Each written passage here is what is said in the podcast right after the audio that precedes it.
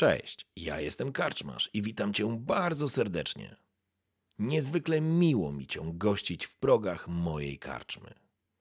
A teraz usiądź wygodnie, odpręż się i daj porwać się historii, którą mam do opowiedzenia. A jeśli spodoba Ci się to, co usłyszysz, zawsze możesz rozważyć wsparcie mnie za pomocą patronite.pl. Link znajdziesz w opisie. Życzę miłego słuchania. Oby nam się! Jak pamiętasz, skończyliśmy naszą historię w tej, jak ty to nazywałeś, drwalskiej rębni. To jest tak. nic innego jak obóz drwali, założony na zimę celem pozyskania drewna. No i e, wspinasz się na schody, na pierwsze piętro, na drugą kondygnację. Pytanie mam tylko jedno, te, takie techniczne. Rozumiem, że te umiejętności, które kupiłem, możemy uznać, że je już posiadam. Tak, dokładnie. Okay, dobra. W czasie, kiedy docierałeś do drwalskiej ręwni, e, zostały one wykupione. Nie? Tak okay, rozumiem. metagamingowo, nie? W porządku. Nie korzystałeś z nich, bo nie było potrzeby. Korytarz jest bardzo ciasny. Wykonany z bali, e, właściwie między balami zostały ustawione schody. Z tymi schodami są duże głazy, fragmenty dużych kamieni, które zostały ułożone na sobie. Może iść obok siebie tylko jedna osoba. E, więc możesz iść z Giselbrechtem Gęsiego. E, jest wejście na półpiętro, które jest niczym innym jak po prostu kolejnym schodkiem. Jest ciasno, nie można nieść ani halabardy, ani dużego miecza, ani niczego wnieść na górę tak e, obok siebie. Musisz nieść to przed sobą. Po czym zakręca i wchodzi na, na wyższą kondygnację. Możliwe, że znajduje się tu jakaś jeszcze drabina, albo jakieś jeszcze inne wejście. Wyście wybrali te schody, na których pojawiła się wcześniej ta dziewczyna. To jest konkretnie to, co określałeś, nie? W porządku. Ja tylko chciałbym przypomnieć, że idę tam przygotowany, nie? To co to znaczy? To znaczy, że mam załadowaną krucicę, jest przypięta Dobrze. i mam również flintlocka swojego, który jest lepszy Dobrze. niż moja... I mam lagę też. Nie, dobra, nie, faktycznie. Flintlock został na dole, idę z lagą, z krucicą i mam linę magiczną, o której zapomniałem na poprzedniej sesji, że ją mam. Ona jest jakoś przygotowana, czy ona jest po prostu pod ubraniem? Nie, no ona jest na ramieniu, nie? To znaczy okay. na, na, na, no, na ręku. Już jest jakby, rozumiem, gotowa do po prostu wyskoku. Za tobą idzie Gizelbrecht. Tak tylko chciałem nadmienić. Krok w krok. Ja rozumiem. Na ostatniej sesji pamiętasz, że spieliście się, więc sytuacja jest um, niekomfortowa dla was obu. Każdy z was chciał wywalczyć sobie trochę przestrzeni. Giselbrecht na pewno z tego tytułu, że no, zaskoczyłeś go. Mógł się poczuć obawiać twojej osoby. Tym samym zaczął cię baczniej obserwować, przyglądać się tobie. A ty powiedziałeś mu niefortunne dwa słowa, które mogły zabrzmieć agresywnie Niemniej jednak. O jakich dwóch nie słowach doszło. mówisz? Wiesz co, ja dokładnie nie pamiętam, zapamiętałem kontekst, a z kontekstu wynikało, że mm, żeby no tak zrobił back off, nie? żeby się od ciebie odczepił. A, ale to już w Drwalskiej Rębi, po tej walce. Drwal, tak, po tej walce. Powiedziałem, Tuż że... właściwie po tym. Tak, mhm. na sam koniec poprzedniej sesji. To, to, tak. To ja tak, wtedy dokładnie. mu powiedziałem dokładnie, bo pamiętam co mu powiedziałem, powiedziałem, żeby nigdy więcej nie nazywał mnie głupcem. O właśnie, dokładnie, dokładnie, nie? I w tym momencie, no, z, sytuacja, od, tamtego, od tamtej pory nie gadacie ze sobą. Minęło właściwie, no nie wiem, zaledwie 3-4 minuty, no, ale niemniej jednak jest czuć po prostu w powietrzu to napięcie. No i wspinasz się po tych schodach. Nie czujesz od niego takiego wsparcia. Obawiasz się, że cokolwiek może tam się pojawić na górze, może okazać się, że będziesz musiał sobie się z tym mierzyć sam, albo gorzej, on będzie się przyglądał jak coś po prostu ciebie rozszarpuje. Nikt poza tym wam nie pomaga, reszta wyłapuje uciekinierów z tej drwalskiej rębni, a ty wspinasz się na górę. Przed sobą oczywiście masz pistolet, trzymasz go, wymierzony w coś, co może na ciebie wyskoczyć. Jest tutaj ciemno. Znaczy może nie ciemno, na zewnątrz panuje e, dzień. Oczywiście jest to mm, zima, więc są ciężkie chmury, brak e, silnego słońca, ale przez szpary drewnianego budynku, przez założony na zimę obóz dosyć prędko, dostaje się słoneczne światło, czyli światło dnia na tej zasadzie, więc jest półmrok. Gdy stajesz na ostatnim stopniu, dostrzegasz długie pomieszczenie, którego dach schodzi po obu stronach, tworząc ściany. Mimo wszystko w pomieszczeniu jest dużo miejsca. Kilkanaście długich beli stropowych łączy i podtrzymuje sam całą, całą konstrukcję. Część z nich jest przedłużeniem tych kolumn, które znajdowały się w, główne, w głównej izbie. Część stanowi odseparowany element tego pomieszczenia. Tutaj nie płoną żadne świece, żadne pochodnie, które zostawiliście na, dole, na dole. Całe pomieszczenie wydaje się być pokryte zwisającymi z sufitu, ale tak naprawdę ze sznurków różnego rodzaju, materiałami, jakby suszącym się praniem. To ci przychodzi do głowy od razu. Ale masz wątpliwości, czy tak naprawdę jest. Masz wrażenie, że są to tak naprawdę suszące się, wyprane w rynsztoku bandaże, którymi ci chorzy ludzie pokrywali swoje ciała. Widać stalowe i drewniane wiadra i miski, w których różnokolorowa woda, brunatna najczęściej, została pozostawiona sama sobie. Ze ściekającego prania widać wciąż kapiące krople. Słychać też jakieś poruszenia, słychać jakieś szepty, szelest, chyba płacz dziecka, albo jakiś dźwięk po prostu dziecięcy. Jak powiedziałem, jest ciemno, mało widać przez te rozwieszone fragmenty ubrania, odzienia, bandaży lub szat.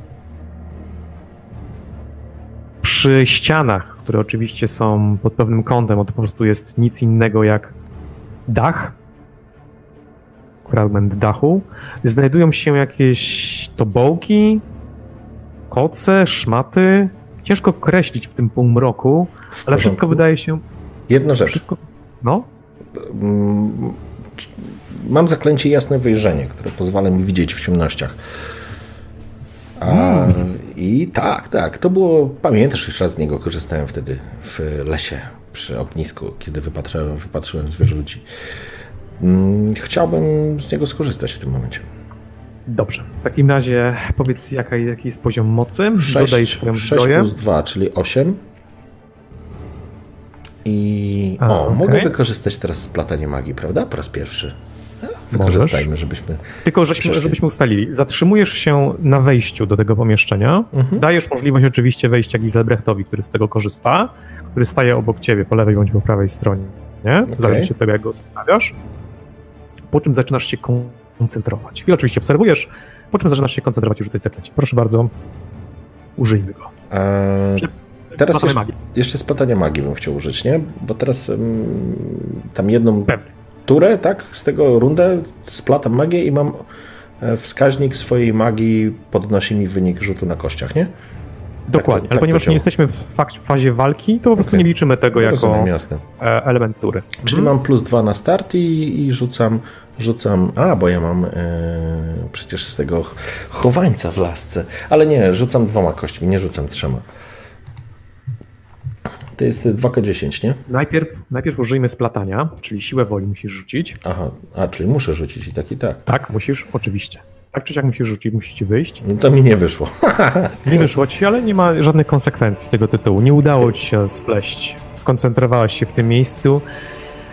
I z uwagi na to, że różnokolorowa magia mm, nie zagląda do takich miejsc albo unika takich miejsc z uwagi na różnego rodzaju właśnie wypaczenia, to ta po prostu była bardzo trudna do utkania.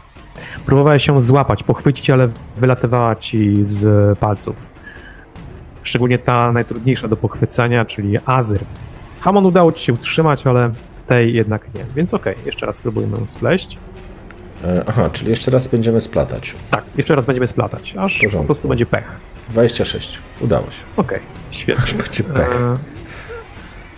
26. Udało ci się spleść i teraz rzucasz 2K10, otrzymujesz benefit e, poziomu ilości twojej e, mocy, czyli 3. 11 plus 2, 13, a 8 jest próg, więc zadziałało. Plus 3, bo trzymasz laskę.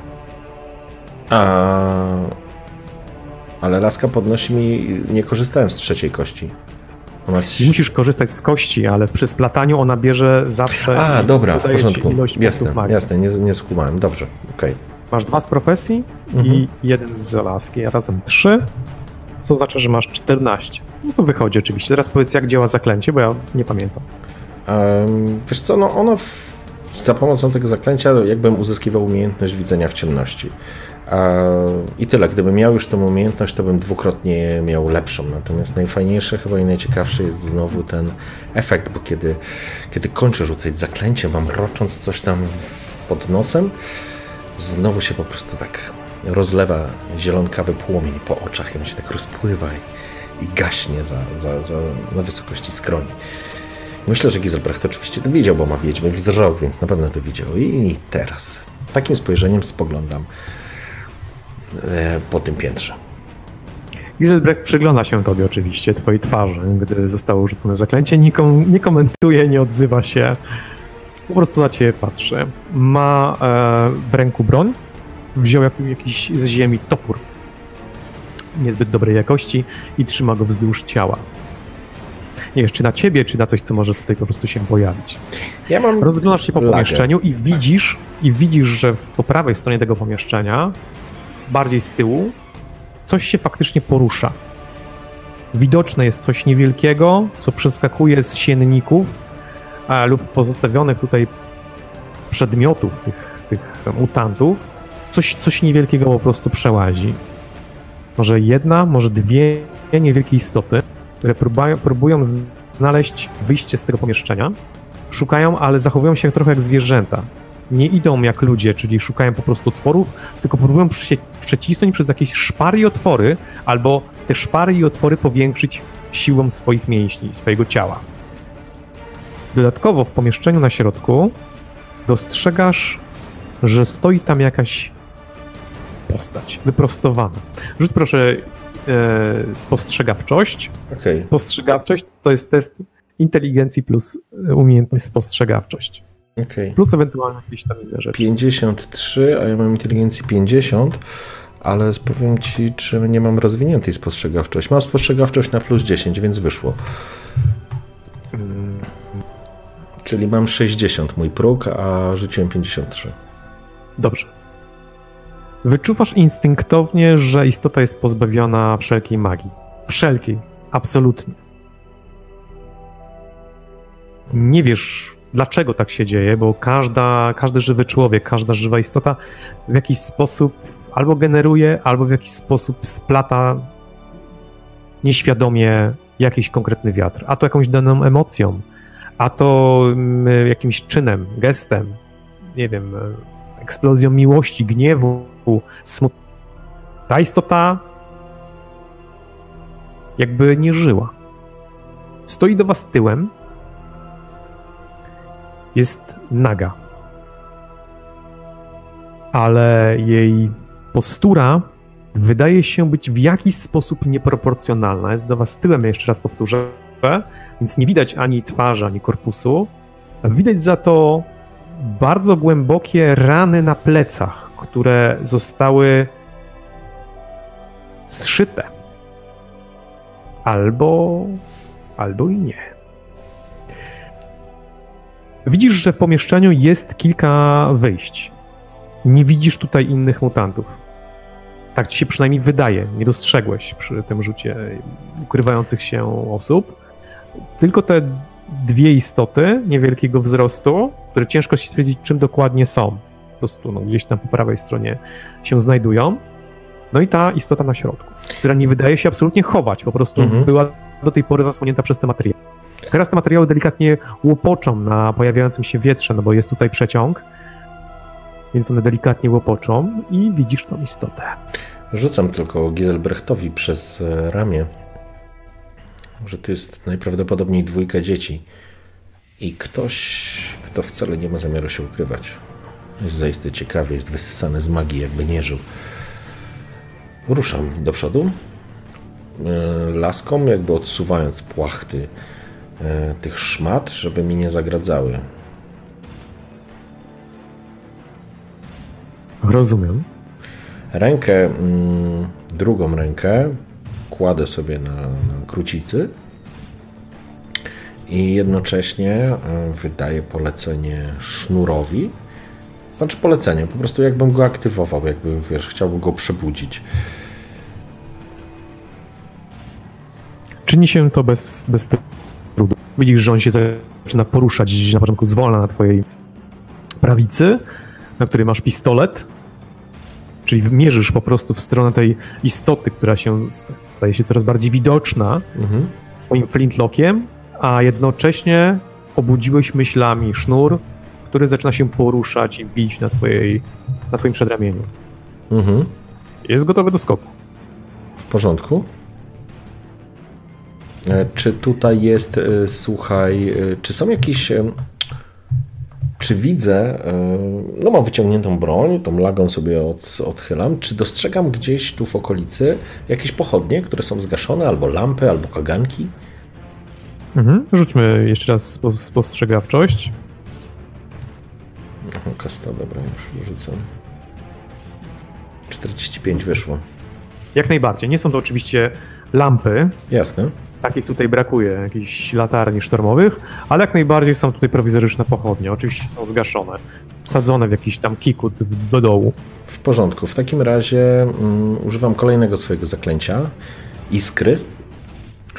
Dobrze. mm, Za pomocą pstryknięcia palców sprawia, że w dowolnym miejscu w zasięgu 8 metrów spada iskra. Nie zadaje obrażeń, ale jeśli spadnie na łatwopalny materiał, e, to spowoduje tam po 1k10 rundach spowoduje zaproszenie ognia, ale zakładam, że jeżeli ta iskra spadnie na, e, wiesz, na kaganek albo na pochodnie, to po prostu rozpali ją. Dobrze, bez splatania rzucasz. Okej. To tylko 4 punkty mocy wymaga, więc e, rzucam. Zawsze liczymy na dublecik. Zawsze Ja wiem, że ty trzymasz kciuki, żeby coś nie wyszło.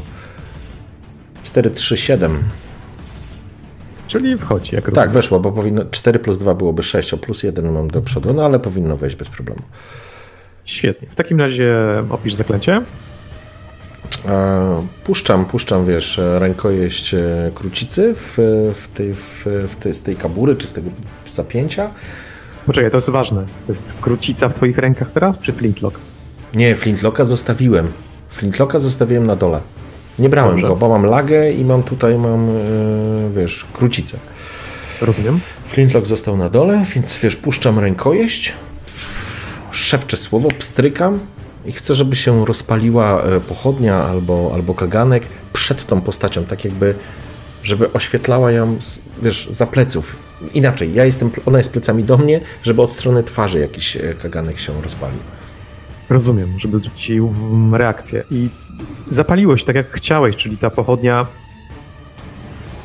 stanęła wolno w płomieniach, oświetlając ją powoli. Nie to, że wybuchła płomieniem, po prostu zaczęła się zajmować ogniem, ale szybko. W ogóle jest tutaj, yy, pomimo tego, że, że wydawało ci pierwotnie, że jest tutaj sucho, yy, przepraszam, wilgotno, to pomyliłeś jest tutaj bardzo sucho.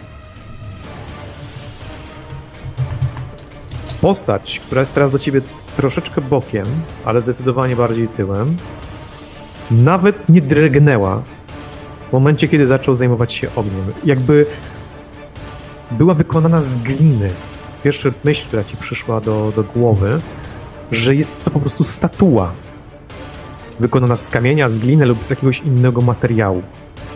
Albo jakaś zamieniona w kamień postać.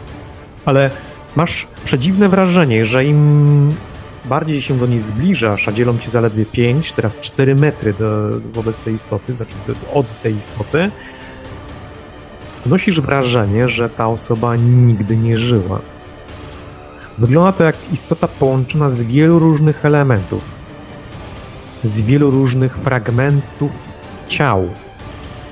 o różnym pigmencie skóry, o różnym kolorze skóry. Brązowa lewa ręka wydaje się być zdecydowanie chudsza niż ta bardzo blada, piegowata po prawej stronie. Wszystkie jednakże wydają się mieć odcień lekkawo-szarawy, jakby zostały wypchane jakąś substancją. Tylko Łatowa. nie wiesz, czy, czy coś wsunięto do środka, jakby z słomę, czy tak naprawdę została w jakiś sposób chemicznie podrasowana. Czy Ponieważ- czujesz smród rozkładającego się ciała, czy jakichś specyfików? Nie czujesz smrodu rozkładającego się ciała. Chociaż to pytanie w tym miejscu nie jest najlepsze. Rozumiem. W porządku. E, Z uwagi na bandaże, które jednak mają służyć do tego celu, skutecznie one mas maskują wszelkie zapachy, albo inaczej, dominują wszelkie zapachy.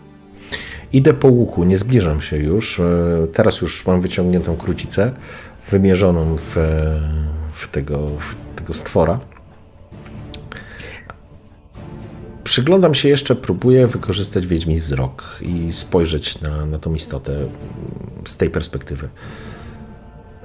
E, wykorzystać wiedźmi wzrok. Spróbujesz skoncentrować ten zmysł, ale ten zmysł tak naprawdę jest z tobą cały czas. Możesz oczywiście go ogniskować Mhm. lub starać się tłumić, ale on jest włączony, uruchomiony cały czas. Czy Wydaje się, że wiatry wokół, niej? wiatry wokół tej istoty w ogóle nie, nie panują. Nawet nie wiesz, czy jest tworem magicznym.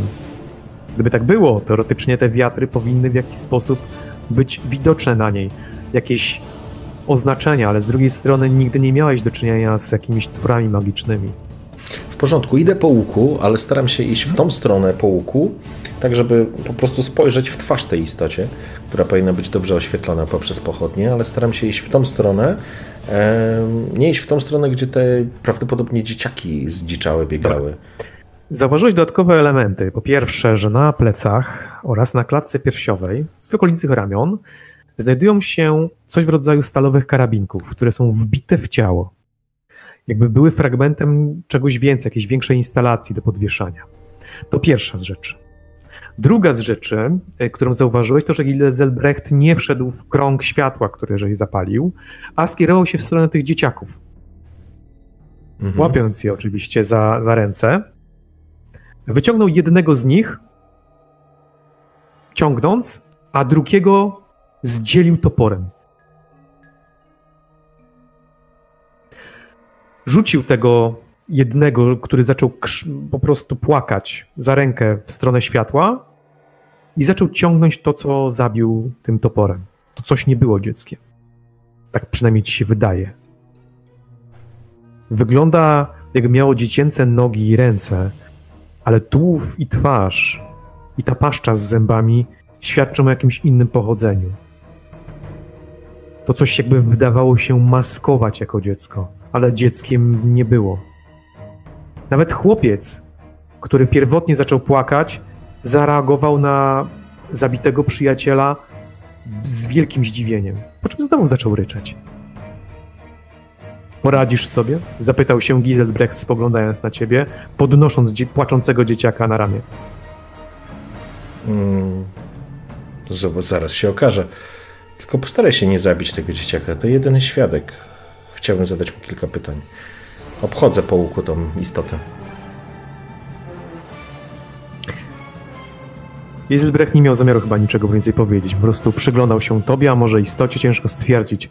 Odwrócił się i skierował się w stronę wyjścia. Faktycznie wewnątrz nie ma żadnego innego zagrożenia. Zapomniałem dodać, że jest tu jeszcze jedna klapa, przez którą naprawdę mieszkańcy tego, tej drwalskiej remni po prostu uciekli. Na zewnątrz trwa ganianina, to słychać po prostu przez Mhm. otwory, czy nawet przez takie klapy okienne, które są teraz zasłonięte, bo możesz sobie ją odsłonić oczywiście, Mhm. ale może spowodować to cyrku, większą cyrkulację powietrza i zgaśnięcie twojej lampy, świecy, czy co tam zapaliłeś. Na zewnątrz na pewno trwa ganianina, bo Okej, no twoi to, to mnie nie obchodzi.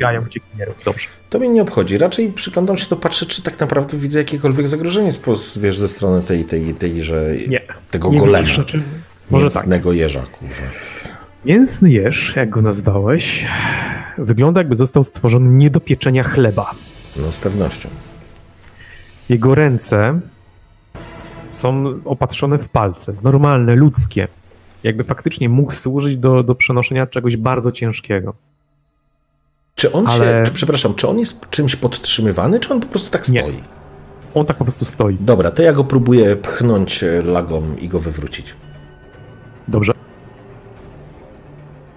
Pchasz z całej siły, czujesz, że mięso po prostu opycha się do tyłu, ale widać, że on reaguje i znowu cofa się w to samo miejsce. Masz za mało siły, że przepchnąć to coś jest bardzo ciężkie. No w porządku. Dobrze, to w takim razie. Nie, nie mam zamiaru już nic e, robić ze, z tym, z Gdy tym, tym. stwierdziłeś, że już stwier- że odejdziesz stąd, że się po prostu odsuniesz, nagle dostrzegłeś, że oczy tej istoty na ciebie spojrzały. Ale nic się nie wydarzyło, tylko spojrzały. Jej oczy są całkowicie czarne, jakby wykonane z czarnego opalu. Różnica jest tylko taka, że wewnątrz znajdują się dwa żółte okręgi, które w tej chwili zogniskowały się na tobie. Ale istota w ogóle się nie porusza. W porządku, no to nie będę. Rzuć jej- proszę test siły woli na. y, Dodaj wszystkie umiejętności magiczne, jakie masz. Splatanie, mm, wykrywanie i tak dalej. E, No dobrze, to znaczy. W jakim sensie mam dodać, bo wykrywanie magii mam na tej podstawowym, to mam jakiś bonus z tego tytułu? Za, za każdą umiejętność, którą masz, możesz dodać plus 10. Za każdą. No to mam wykrywanie, mam splatanie, e, spostrzegawczość. Nie. No Magiczne. Magiczne. No to, a te jakieś tam języki i tak dalej, nie bardzo. No język to język raczej nie. No dobrze, w porządku. Talent magiczny to dobra, to nie. No dobra, no to w takim razie mam plus 20 do inteligencji. Do siły woli. E, przepraszam, no to do, aha, do siły woli. No to 60. Y, czy laga coś mi dodaje? Nie. No to trudno. Mógłbyś oczywiście rozplątać to, co jest w niej zaklęte. Ale to nie jest najlepszy moment. być. To nie jest najlepszy Mogło moment. to. Dobra, to rzucamy. 50, wyszło. Wyszło. Dobrze. Czujesz się bardzo nieswojo w towarzystwie tej istoty i wiesz instynktownie, jak każde e, jak każde zwierzę, że to coś jest niebezpieczne. Nie wiesz, dlaczego nie atakuje, nie wiesz, jakie ma zamiary, ale jest to nieludzkie i na pewno nie zostało stworzone, jak powiedziałem, do pieczenia chleba, tylko raczej No maszyna do zabijania. No. w celach mordu. E, No dobrze, to ja już e, nie, że tak powiem, nie nadwyrężam cierpliwości tej istoty. Rozglądam się tylko, wiesz, po tych barłogach, czy być może jest coś wartego uwagi, jakakolwiek informacja, która mogłaby się przydać. Jeżeli nie, to absolutnie nie przedłużam swojego pobytu na tym piętrze, tylko zwijam się na dół. Dobrze. Zaczynasz przeglądać się tak na szybko tym, e, jak to nazwałeś, temu barłogowi, ale niczego nie odnajdujesz wzrokiem. Musiałbyś tak naprawdę przeszukać te, te, to pomieszczenie tak konkretnie, jakbyś był inkwizytorem, przerzucić ten barłóg z Nie w towarzystwie szerz. tego czegoś. E, To nie ryzykuję. Mm, W takim razie schodzę na dół. Schodzę na Istota dół w próbowała obrócić głowę za tobą, ale coś jakby ją powstrzymało. Wodziła tylko oczami. Rzucam tylko w spojrzenie na ziemię, czy nie ma jakiegoś wyrysowanego kręgu albo czegoś takiego. Dobra. A, no, może jest faktycznie. Taka tam drobnostka. Dobrze, że na wyciągnięcie kija podchodziłem, bo na pewno przetarł tę linię. Przyglądam się w takim razie z zaciekawieniem. E, faktycznie na ziemi coś jest wykonane, ale bardzo niedbale, jakby ktoś e, nożem niezbyt głęboko wykonał dosyć pospieszne linie. Czy rozpoznaję, co to jest? Masz magię czarnoksięską? Jeszcze nie. No to nie. No to trudno. To w takim razie przynajmniej już wiem, dlaczego nie atakuję. E, Schodzę na dół. Dobrze. Kierujesz się na dół. Na zewnątrz dostrzegasz poza oczywiście pozostałościami walki. Minąłeś się z z panem Schmidtem, On wchodzi do góry? który tak, chciał wejść do góry, ale tego powstrzymałeś. E, tak, oczywiście przekazuję informację, co jest e, u góry i że nie należy. S... Najlepiej po prostu podpalić ten budynek. Jest tam Zaufam pańskiej ocenie. Nikogo tam więcej nie ma. Nie, nikogo tam więcej nie ma. Jest tam, jest tam dziwna istota, która powstrzymywana jest magią. Jest bardzo niebezpieczna. Nie ryzykowałbym.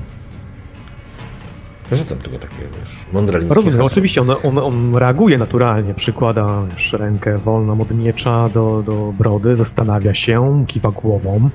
Ta walka nie jest warta pańskiego ryzyka, panie Schmidt. Wystarczy podpalić tą budę. Może pan wejść i zobaczyć, ale nie proponowałbym się zbliżać do istoty, która jest stworzona z resztek ciał wielu nieszczęśników.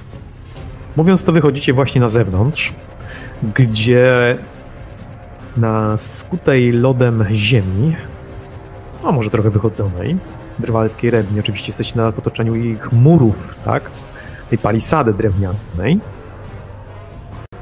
Zostali zgromadzeni, wyłapani przez ludzi e, Lorda Patryka mutanci. Wśród nich jest zaledwie kilkoro mężczyzn. Większość z nich została raniona przez was, nie zabita.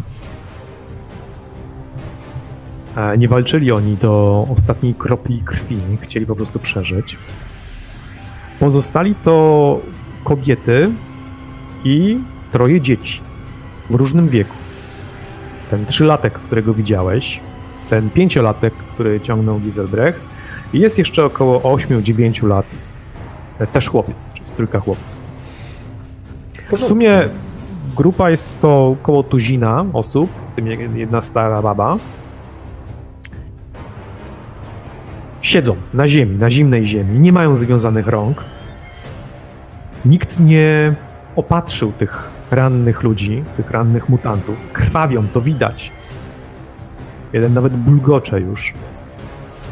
Jeden jęczy z bólu, ale nikt poza tym ich nie terroryzuje, nikt ich nie bije. Widzisz, że Oswald rozmawia z księciem, który wyciera w tej chwili ubroczony krwią kieł.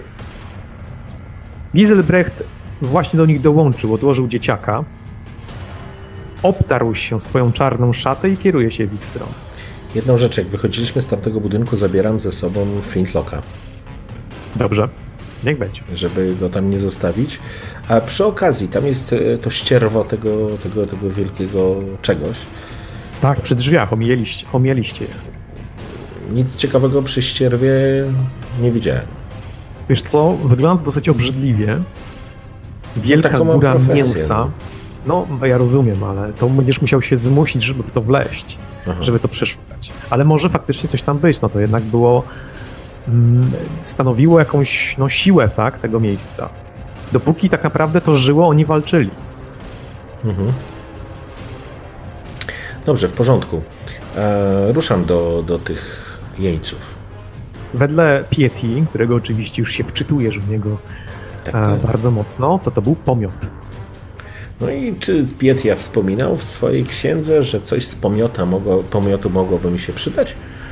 Oczywiście. Należy najpierw określić, co to był za pomiot, czyj to był pomiot, mógł to być po prostu pomiot. A oczywiście można byłoby więcej się z tego tematu dowiedzieć, wykorzystać różne jakieś przedmioty należące do, do tego pomiotu. Niemniej jednak teraz kierujesz się do Lorda Patryka, tak? Tak. Rewelacyjnie.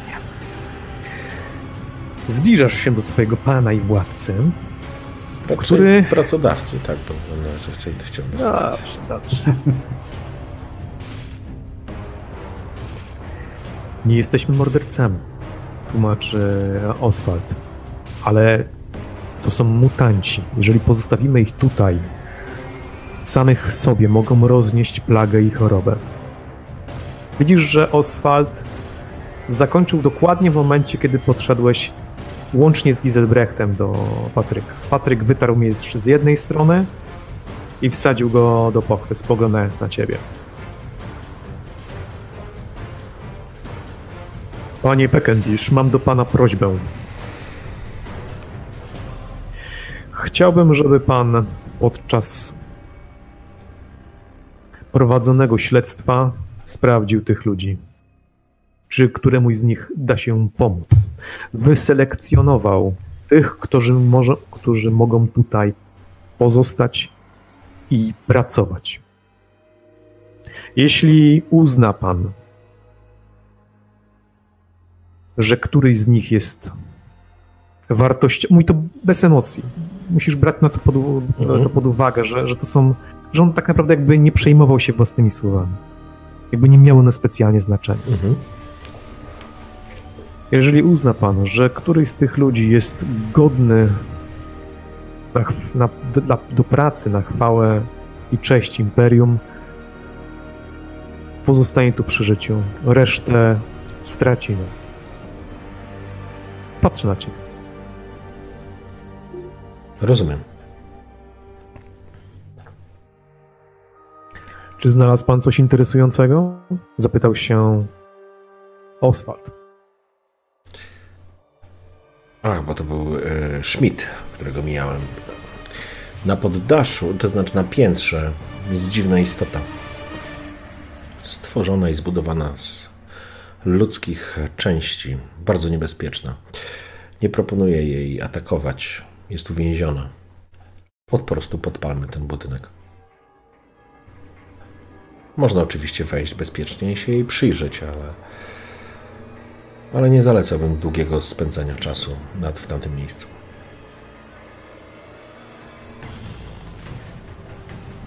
Był tam Nurgling, odezwał się Giselbrecht.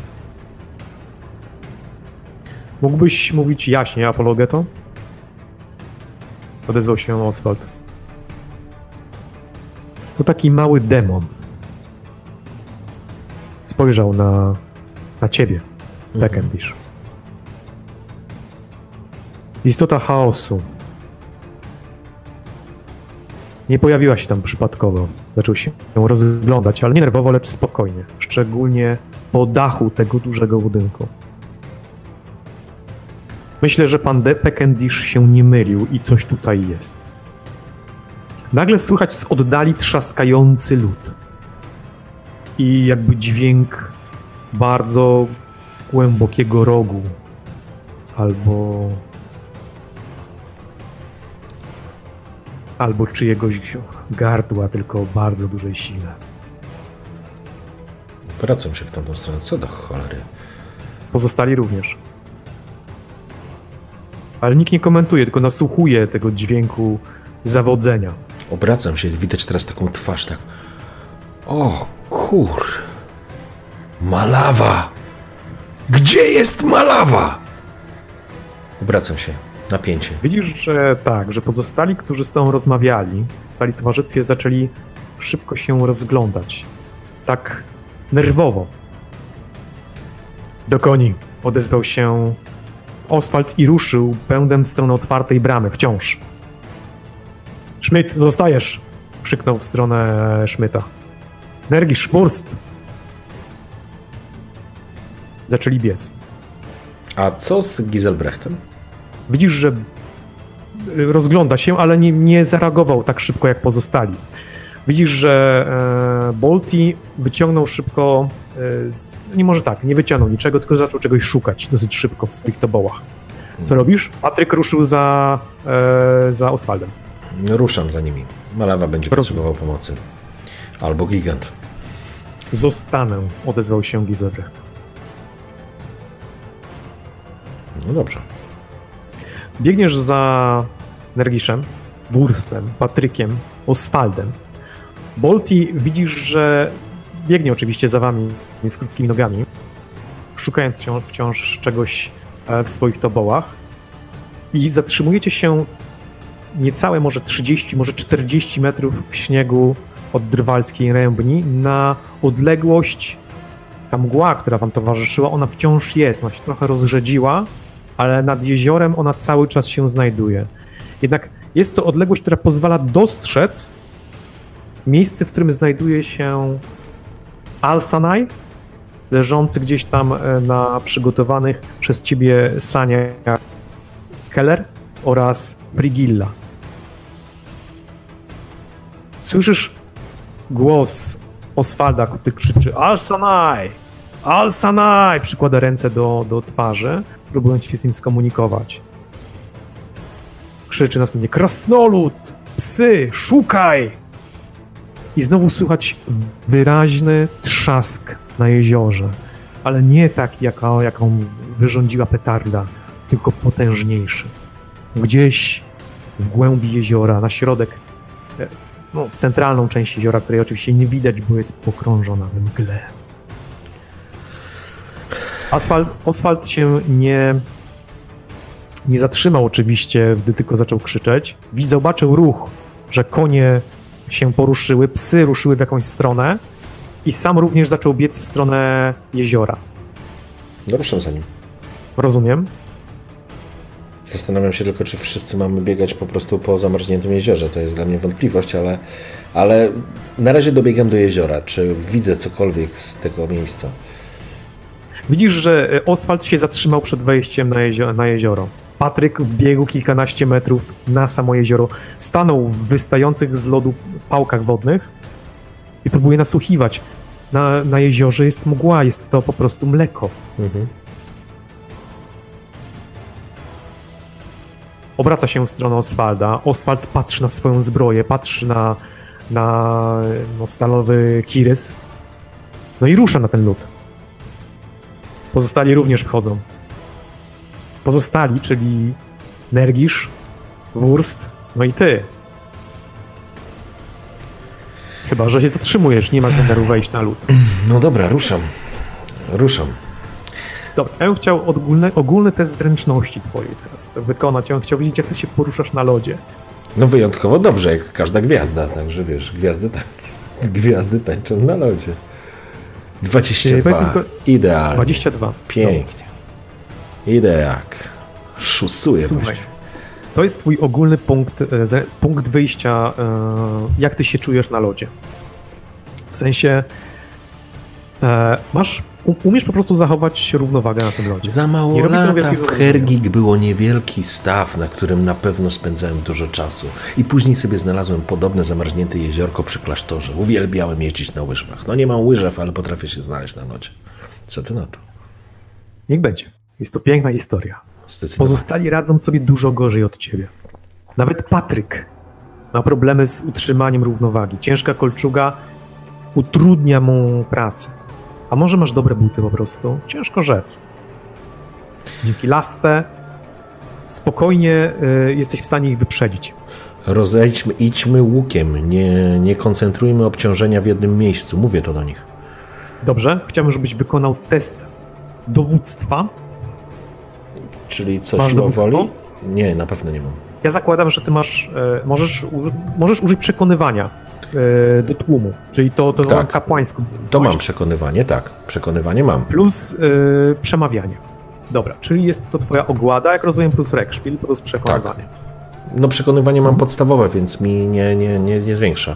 Ale Jeżeli Rekspil mi daje plus z- 10. Tak, jak najbardziej. Mhm. Czyli co, 46 plus 10 tak naprawdę, 56. 56, tak. Dobra. O, 56. No, ni- 75. nieważne ile bym ci dodał, nawet jak to by było, Mhm.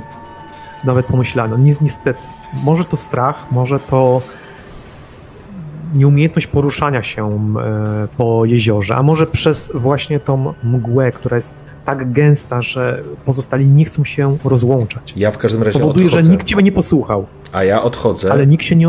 mhm. Wiesz, e, odchodzę w takim znaczeniu, że e, no, oni idą kupą, więc ja zwiększam Tak. odległość od nich, wiesz, 2-3 metry, e, żeby, żeby po prostu, no chociaż minimalnie to odciążenie ściągnąć, nie? I mieć Okej, czas na reakcję okej, masz- ewentualną. Masz wrażenie, że czas ma tutaj gigantyczne znaczenie. tak. Idziesz szybciej od pozostałych, możesz iść szybciej, możesz przyspieszyć, możesz ruszam. zostawić w, w, z tyłu. Ruszam. Ruszasz, rozumiem. Zostawiasz ich w takim razie z tyłu. Szczelnie pokrywasz się tą mgłą, tym mlekiem, które zaczyna ciebie otaczać. Na sobie nie masz żadnych zaklęć, naturalnie. Stukasz jedynie laską. Słyszysz, tak, wyraźnie słyszysz fale uderzające o lodowe brzegi. Nie wiesz, skąd się pojawiają te fale, ale wyczuwasz je. Słyszysz ich szelest i za chwilę nagle się pojawiają. Widzisz, że porusza się woda po prostu po lodzie, po którym idziesz. Gdzieś muszą być wyrwy, których nie widzisz. Oczywiście zobaczysz, jak będziesz w nie wchodził naturalnie, więc nie wpadniesz. Masz radzisz sobie idealnie na lodzie i nagle koło ciebie przebiegł pies. To był chwat. Po prostu cię minął. Mhm. Ale w którą stronę? Uciekając czy biegnąc do środka? Nie, nie, nie. Biegną, biegnąc do środka, biegnąc, yy, przepraszam, biegnąc do przodu, Okej. Tak? On ciebie minął. Po prostu pewnie dogonił was. Jasne, jasne, rozumiem. e, No ruszam. Gdy znaleźliście się na lodzie. Tak, tak. I nagle po lewej stronie, w absolutnej ciszy, dostrzegłeś, jak głowa węża drewnianego, będąca szpicem drakara, zaczęła wolno przesuwać się obok ciebie. Absolutnej ciszy. Widzisz, że sama łódź jest dosyć sporych rozmiarów. Spokojnie mogłoby się zmieścić kilkanaście w niej osób i wiosłować. Przyglądasz jej się, czy po prostu idziesz dalej? Nie no, ona obok przepływa, tak? Obok, obok przepływa. No nie wiem, no, z, z, ona jest duża, więc ją widać na dystansie Jasne. 10 metrów. Gdzieś tam musi po prostu być. Ale ona A- płynie, nie unosi się, to nie jest jakaś łuda, zwida, zwidy i tak dalej. Może jest to uda, jesteś we mgle, a ty widzisz wielkiego drakara. No. No cóż, to przyglądam się wiedźmim wzrokiem, czy widzę jakieś wiatry nad tym krążące. Nie, Czyli Nie widać, e, nie, nie, nie widać wiatru, ale przyglądasz się jednocześnie tej, tej, tej materii. Chciałbym, żebyś rzucił na test inteligencji i możesz dodać sobie plus 20 za stolarstwo. Okej. O Boże, 82. Guzik wiem. Yy, Na pewno ci nie wyszło, tak? Na pewno. Mogę ci tylko powiedzieć, że, że jest to świetna robota. Że ta łódź to jest świetna robota.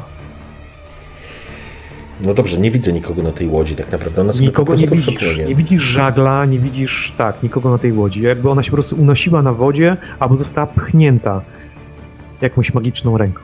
Dobrze, I nagle gdzieś wewnątrz tej mgły słyszysz wyraźnie rozchodzący się pomruk. Bardzo głęboki, bardzo głośny. Po czym słyszysz uderzenie w lód. Coś dużego, ciężkiego uderzyło z bardzo dużą siłą w lód. I pomimo tego, że stałeś dosyć daleko od miejsca uderzenia, poczułeś, jak fragmenty lodu i wody uderzają cię w twarz. Nie groźnie, mhm. ale jest to bryza, takie wrażenia, nie? Wiatru zimnego i, i wody. I teraz słyszysz to, co nie słyszałeś wcześniej. To są krasnoludzkie przekleństwa. malawa. Mogę ci je, mogę ci je powiedzieć, wytłuścić, ale są Oczywiście. bardzo brzydkie, Aha, bardzo brzydkie ale krasnoludzkie będziesz w, słowa. ogólno, w ogólnoświatowym mówił, nie w krajach kazalidzie. On mówił w Kazalidzie, a ja bym mówił to w ogólności. Aha, nie, to potrafię sobie wyobrazić. Pom, pom, mogę tylko powiedzieć, że obraża wszelkie możliwe giganty na Ziemi. Mówi, co zrobi z jego rodziną w Szarych Górach i z ciotką w Górach Środkowych. I powie, powiedział, co zrobi z jego wujkami w Górach e, Czarnych i e, krańca świata. Ogólnie powiedział, no przede wszystkim czepił się jego matki, to tak dosyć wyraźnie. Rozumiem. No cóż, e, ruszam w tamtą stronę. Ruszam w tamtą Nie wiesz, stronę. Nie wiesz, czy gigant rozumie, ale kontekst i zdenerwowanie z pewnością. Na pewno rozumie wrogie zamiary pana Krasnelu. I w końcu dostrzegasz, ponieważ jesteś pierwszy i słyszysz szczekanie psów, psa, który dotarł do Krasnoluda szybciej. Widzisz Krasnoluda stojącego no, wokół otwartej w otwartych pieleszy jeziora. Widzisz, że porusza się tam dosyć intensywnie woda, jakby coś bulgotało wewnątrz spienionego jeziora. I na krańcu tego lodu, czyli jakby no dosłownie na brzegu nazwijmy to, lodowego jeziora, stoi krasnolud. Zostawił swoją derkę kilka metrów za sobą. W obu rękach trzyma topór. Jest do ciebie tyłem. Widzisz, że jego mięśnie na plecach masz wrażenie, jakby się rozrosły, a on bardzo ciężko dyszy i sapie. Teraz już nie wrzeszczy w stronę giganta, którego wciąż nie widać we mgle. Już nie wyzywa go. On teraz coś dziwnego się z nim dzieje, masz wrażenie. I widzisz, że wiatry wokół niego zaczynają zachowywać się inaczej niż wobec innych ludzi. Widzisz, że część z nich próbuje niczym węże ugryźć go, inne oplątać, a jeszcze inne uchodzić. Nie wiesz, co się z nim dzieje, ale nie jest to naturalne. Malawa! Dobrze? Jakby ci nie słyszał, musisz Ja się wiem. zbliżyć. Ja Jest wiem. szczeka. Ale Malawa rozumiem, że stoi na brzegu. To jest dobra informacja. Tak, on znaczy on stoi na brzegu, na brzegu, na lodzie. Aha, okej. Cała, całe jezioro jest skute lodem. Rozumiem, czyli tylko no... fragmenty tego lodu zostały jakby zniszczone, to jest z, mm, wyłamane. No, gdzieś ta łódka płynęła. Jasne. I on stoi po prostu wokół bardzo dużego, nie widzisz końców tego, e, tego otworu, powiedzmy, w lodzie. Mhm. Malawa! Malawa do stu diabłów! Nagle coś usłyszałeś trzask i pomiędzy tobą a malawą pojawiła się pajęczyna, taki, taki zygzak pęknięcia. Jaka jest odległość między nadal- mną a Malawą? Myślę, że ze 12 metrów. Kurwa. Zbliżam się, a jaka jest odległość do pęknięcia między, powiedzmy, w połowie? 6 Nie. metrów? Ty ma, przed tobą jest to pęknięcie, jakiś metr, dwa. Kurwa. I się zatrzymałeś po prostu Aha. instynktownie. Malawa! Kurwa, malawa!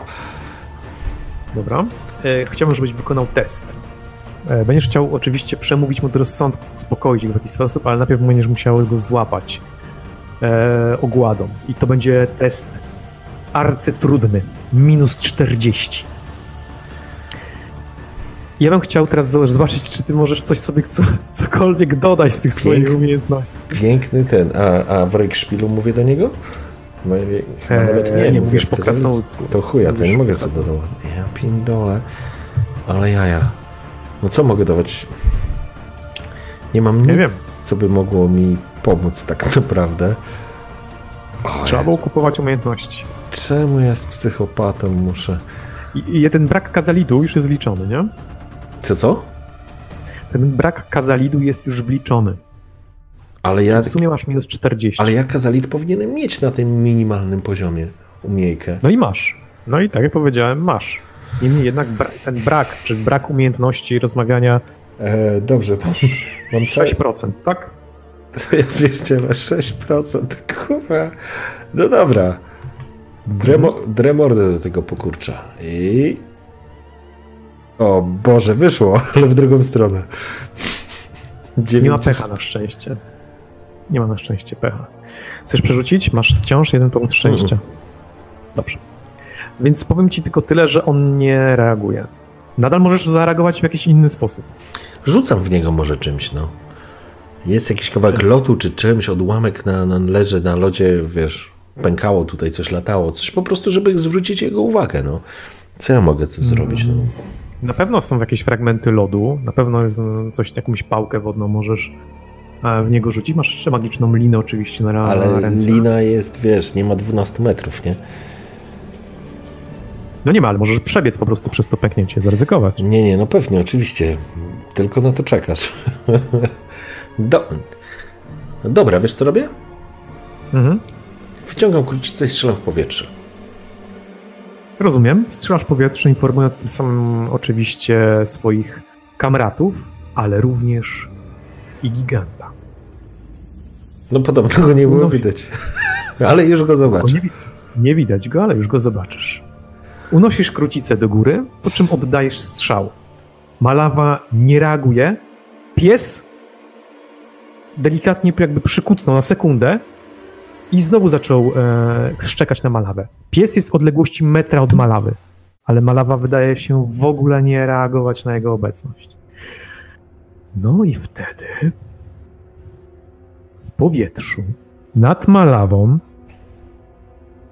dostrzegłeś łeb.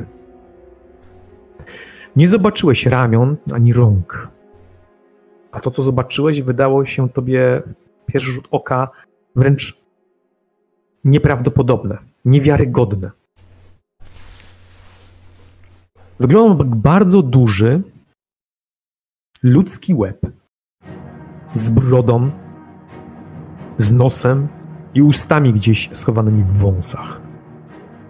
Wygląda jak jakiś tytan z opowieści. Lecz stary dziad, pomarszczone czoło o jednolitym burym kolorze. Miejscami łysawy, a gdzie niegdzie pojawiają się sporawe kępki włosów, ale i grzybów rosnących na jego skroniach. Z jego oczami jest wyraźnie coś nie tak. Najpierw test strachu, a właściwie to grozy. Siła woli, siła woli. ale mam jakiś... Od razu mówię, że masz plus 10, dlatego że on nie wygląda groźnie. Ale No on wszystko jest wyszło. gigantyczne. Dobrze. Czujesz, że cię po prostu zmroziło. Możesz podejmować akcje, ale absolutnie nie możesz walczyć, brać udziału w walce.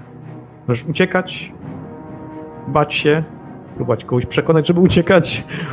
Wszystko, co jest związane z ucieczką, jest w ogóle najlepsze. Możesz starać się kogoś bronić, ale nie możesz stanąć do walki z tym czymś, dopóki się nie opanujesz.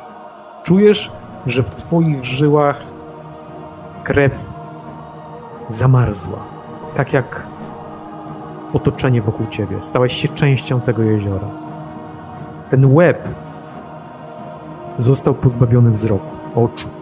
Ktoś bestialsko, z wielkim okrucieństwem wykuł mu ślepia. To widać, jesteś medykiem, widać, że ktoś usunął je bez chirurgicznej precyzji. Wiesz, kto to był. To był ojciec Lorda Patryka i Gustawa. Jednakże ktoś, kto się nim zajął, zaopiekował się, wykonał kawał dobrej roboty. To był kapłan. Rozpoznajesz kapłańską robotę. Różni się ona od medyków, od felczerów, od wszelkiego rodzaju cyrulików. Jest uczona starożytnej sztuki medycyny. Ktoś z dużą dokładnością poświęcił bardzo dużo czasu. Widzisz nagle, że istota ta znowu otworzyła usta i zaczęła teraz wyraźnie, słyszysz, coś mówić. To dęcie, to, to, ten róg, który słyszałeś, to jest język tej istoty. Teraz widać, jak porusza się, zmienia barwę, ton. Ale ten ton wskazuje, że jest zły. Dostrzegasz obie pięści złączone w młot. Opadają z wielką siłą i z dużą szybkością w miejsce pomiędzy tobą a krasnoludem. Inicjatywa. Ale nie we mnie to leci, nie? Leci pomiędzy was. To nieważne, odłamki, siła uderzenia, to wszystko może wam wyrządzić krzywdę. Super. 58. Rozumiem. Ponieważ nie wszedłeś na ten lód, nie dałeś się wciągnąć w małą pułapkę, Rzut na inicjatywę to jest co, zręczność? zręczność. Uderzenie, jak domyślasz się, wyrzuca olbrzymią ilość lodu i wody w powietrze. Ale powiedz mi, jedno pytanie, czy ten y, gigant, on idzie po lodzie, czy idzie, nie czy jest widać w wodzie? tego. Widać tylko jego teraz dłonie, Rozumiem. fragment przedramion i łeb. Nie możesz określić nawet jego e, wielkości, ale jakby wskazując em, zachowane fragmenty ciała, nie? W sensie Mhm. wi- No proporcje do, chodzi mi. do proporcji. To musi być większość jego znajdują, znajdować się pod wodą. Oh, fuck.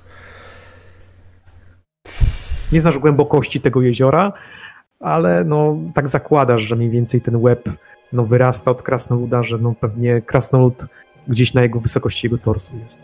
Mhm. Uderzenie wyrzuca olbrzymią ilość wody i lodu w powietrze i również wyrzuca ciebie w powietrze.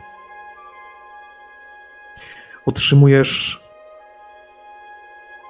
K10 plus z siłą 3.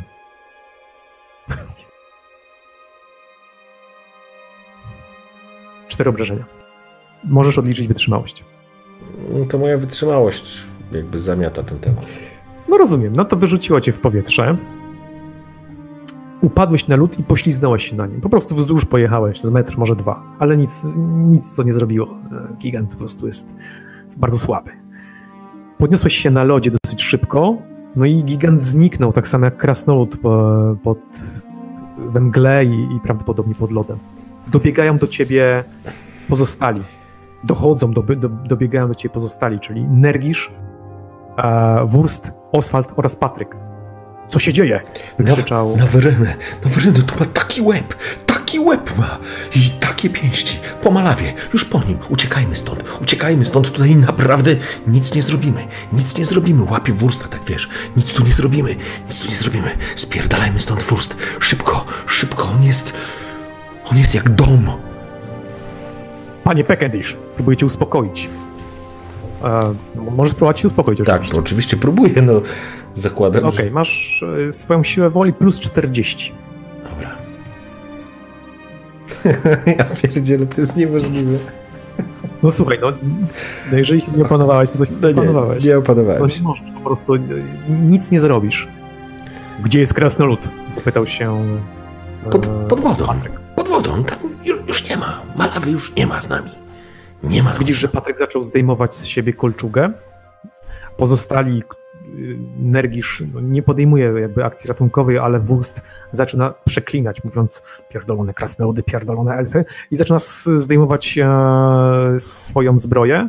E, Oswald w tym czasie próbuje cię uspokoić. Dopływa do brzegu pies, e, chwat, który był obok krasnoluda i widzisz, że przebiega obok was, przechodzi właściwie, jakby zdając sobie sytuację, sprawę Al-Sanai, jako jedyny w lekkiej skórzanej zbroi. I od razu, bez słowa e, zapytania, skacze do wody na szczupaka. Znika w lodowatej wodzie. Pozostali próbują się rozpłaszczyć, nadal się e, przygotować do, do akcji ratunkowej. Ja, jeżeli mogę coś zrobić, to. Panie chcia... Peckendish, odzywa się Oswald, będziecie cały czas uspoko- uspokoić naturalnie. Chciałbym rzucić zaklęcie. Dobrze. Co to za zaklęcie? Oczywiście łaskę mojego patrona. Wiesz, chcesz się, jak rozumiem, dodać sobie do uspokojenia, tak? tak? Dodać do panowania. Prędzej czy później się uspokoisz, to po prostu trochę tr trudniej potrwa. Od razu mówię ci, że zyskałeś punkt obłędu. Za co? Za ze strachu? Tak. Ten, o to mu chodzi od samego początku. Po prostu jaki... No dobrze, ale... No dobra, w porządku, no. Ale próbuję Cofnął cię trochę Oswald i poprosił cię, żebyś pomógł mu przygotować szybko e, palenisko.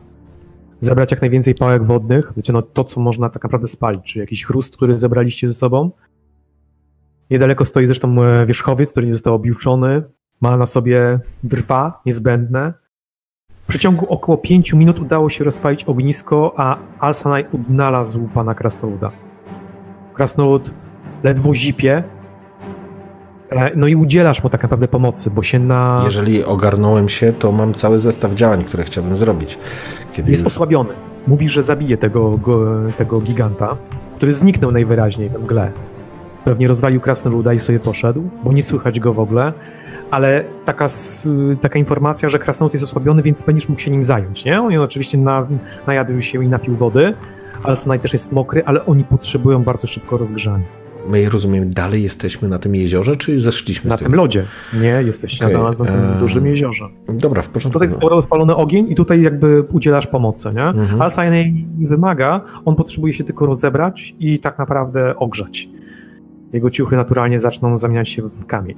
W porządku, no to pozostaje nam jedynie tylko, wiesz, ściągnąć mokre rzeczy z tych, z krasnoluda, dać mu jakieś koce, czy jakieś, wiesz, Na szczęście krasnolud dużo nie nosi tych ubrań, I no, on jest w jakiś sposób odporny na ten chłód, nie? w dużej mierze.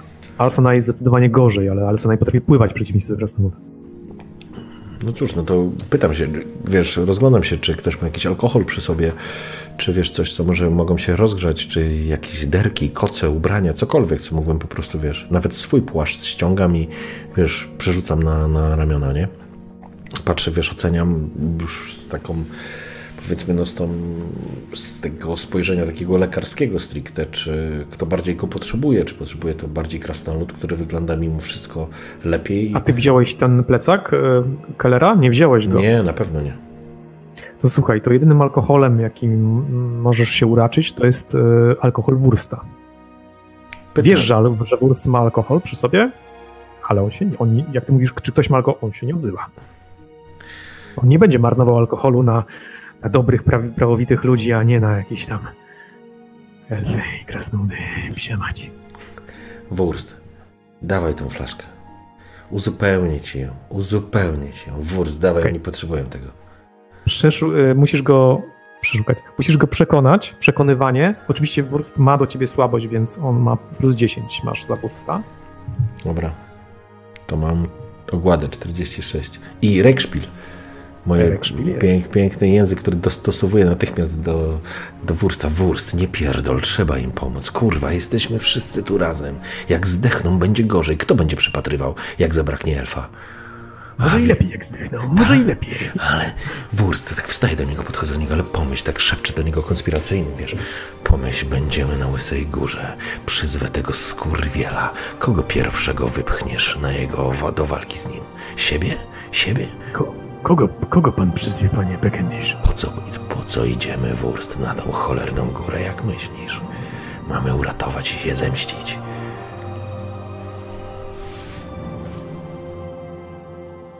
Okej. Okay. Widzisz, że na jego twarzy pojawił się blady strach. Oddaje ci flaszkę, ale widzisz, że coś się wyraźnie zmieniło. Ani ty, znaczy ani on, ani Nergisz, ani Schmidt, ani Keller, ani Bolti nie wiedzieli, po co na Łysą. Mm. Widzisz wyraźnie, że no zbladł, wycofał się, oddał ci flaszkę ze strachu i ruszył w stronę Nergisza. Shit, shit, zapomniałem. Nergisz podszedł, widział, że coś się stało. Chciał położyć rękę na ramieniu, zapytać o co chodzi, ale Schmidt nie chciał z nim rozmawiać. E, nie Schmidt, tylko mhm. Wurst nie chciał z nim rozmawiać. Kurwa, zapomniałem. Dobrze. E, jeśli chodzi o e, Alsanaja, to on po prostu się gimnastykuje. Te, zmienił ubrania po prostu, tam podzielili się jakimiś suknami zapasowymi, które były na koniu lub oni po prostu mieli na sobie podzili się po skarpecie i zaczynacie powoli wracać. No dobra, Mniej więcej po godzinie. Flaszkę, w tą flaszkę udało się zdobyć, więc udało też się. im daje, nie? Tak, też im oczywiście dajesz. Krasnolud jest na koniu. Psy oczywiście szczekają. Nie, Alsanaj nie widzi we mgle tego, tego giganta. Wiesz, że y, rozmawiał Oswald z y, Patrykiem. Próbowali wypatrzeć to coś y, w, w tej mgle, no nie udało się. Próbowali użyć kilku strzał ognistych, żeby dostrzec, czy coś można tam rozświetlić, ale najwyraźniej gigant po prostu pojawił się i zniknął. Wracacie do drwalskiej rębni w takim, a nie innym stanie. Co robimy z Kellerem? Co robimy z Kellerem? Pyta się ciebie Oswald. Jest razem z Frigillą i z panem Schmidtem. Nie chciałbym ryzykować jego zdrowiem. Sam pan powiedział, że jest tutaj niebezpiecznie i powinniśmy się stąd jak najszybciej wynosić, ale to przeciąga się w czasie.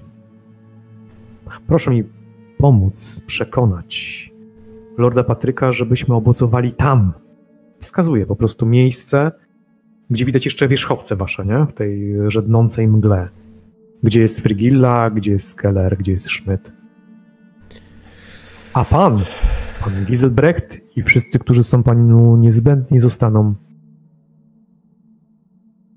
w tym przeklętym przez Boga miejscu.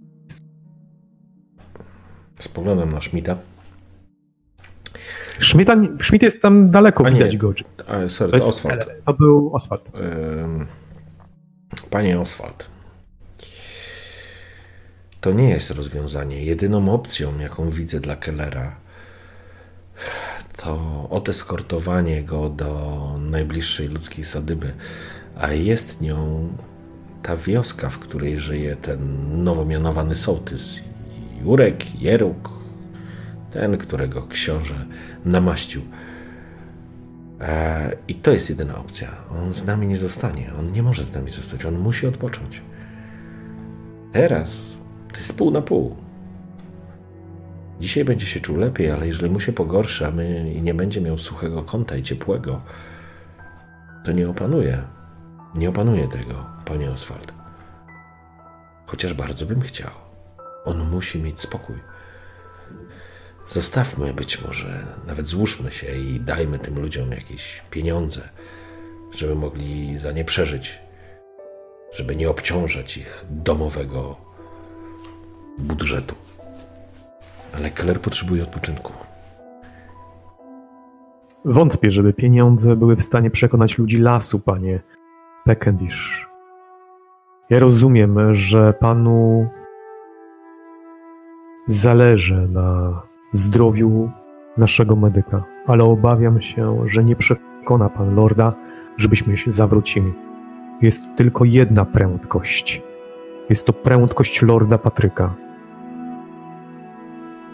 I wszyscy musimy się jej podporządkować. Panie Beckendish, Jorlandzie, proszę przekonać lorda, żebyśmy obozowali tam.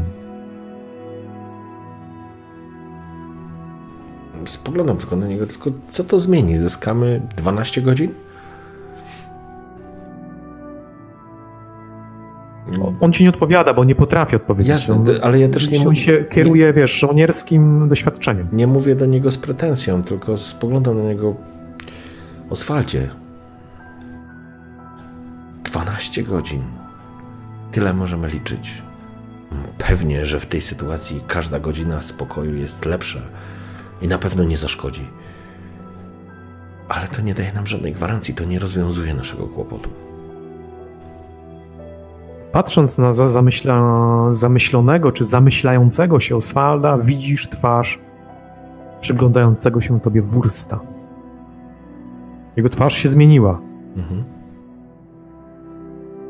Nie jest już lekceważąca. Jest taka, na jaką liczyłeś, ale miała być to twarz Giselbrechta.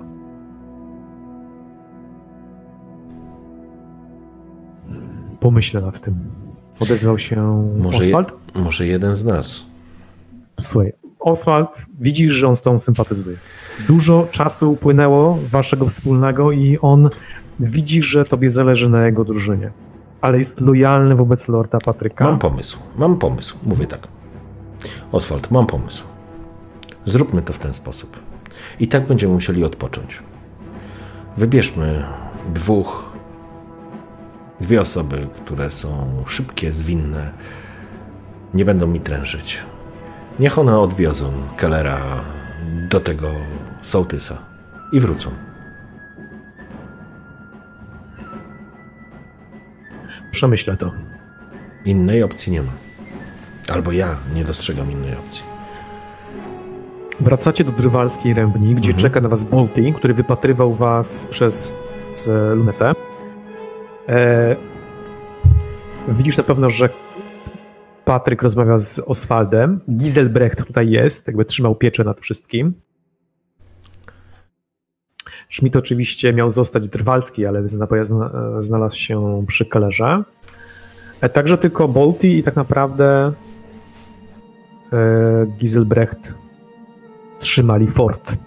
Ale nic się nie wydarzyło od tamtego czasu. Nadal oni są stłamszeni. Widać, że rozmawiają między sobą oczywiście. Nie w głowie im ucieczka. Zostali przyłapani przez łowców czarownic, czyli przez was, bo dla nich wszyscy ludzie są teraz łowcami czarownic, którzy ich wydadzą i spalą. I wracacie trochę zziąbnięci, obijani, e, z przygodą z gigantem. Krasnolud jest przytomny, ale nie ma z ochoty z nikim dyskutować. Wydębnił, co mu dałeś, lekko się upił i się żalił. Oto... Sukin synie. Idę do niego, kurwa. No jest za tobą na, na, na Dobrze, tym, obracam się na koniu. Mhm. Co ci kurwa, mówię w kazalidzie oczywiście, co ci gamalawa w wełbie jebło? Kim ty kurwa malawa jesteś? Łowcą troli, goblinów, gigantów? A wydawało mi się, że demonów. Że poniżej demona nie schodzisz. Idziesz lać ślepego giganta. Co ci jebło? Wiesz co tutaj było? Chcesz zobaczyć co straciłeś? ci pokażę, co straciłeś. Wytrzeźwiejesz, Malawa, i zrozumiesz, że twoje miejsce jest przy mnie. Zatrzymuję się przy tym budynku, jeżeli tylko dojechaliśmy. Mhm. No widzisz, że no tak potupadł na duchu dosyć mocno. Jeżeli lekcją miało być dla niego e, to, żeby się samowolnie nie oddalał, to się tobie udało. Ale morale w nim upadło bardzo mocno. W dodatku widzisz, że patrzy na swoje otwarte dłonie i wiesz, przed czym tak naprawdę, co go tak naprawdę najbardziej zabolało. Nie porażka z gigantem, tylko utrata topora.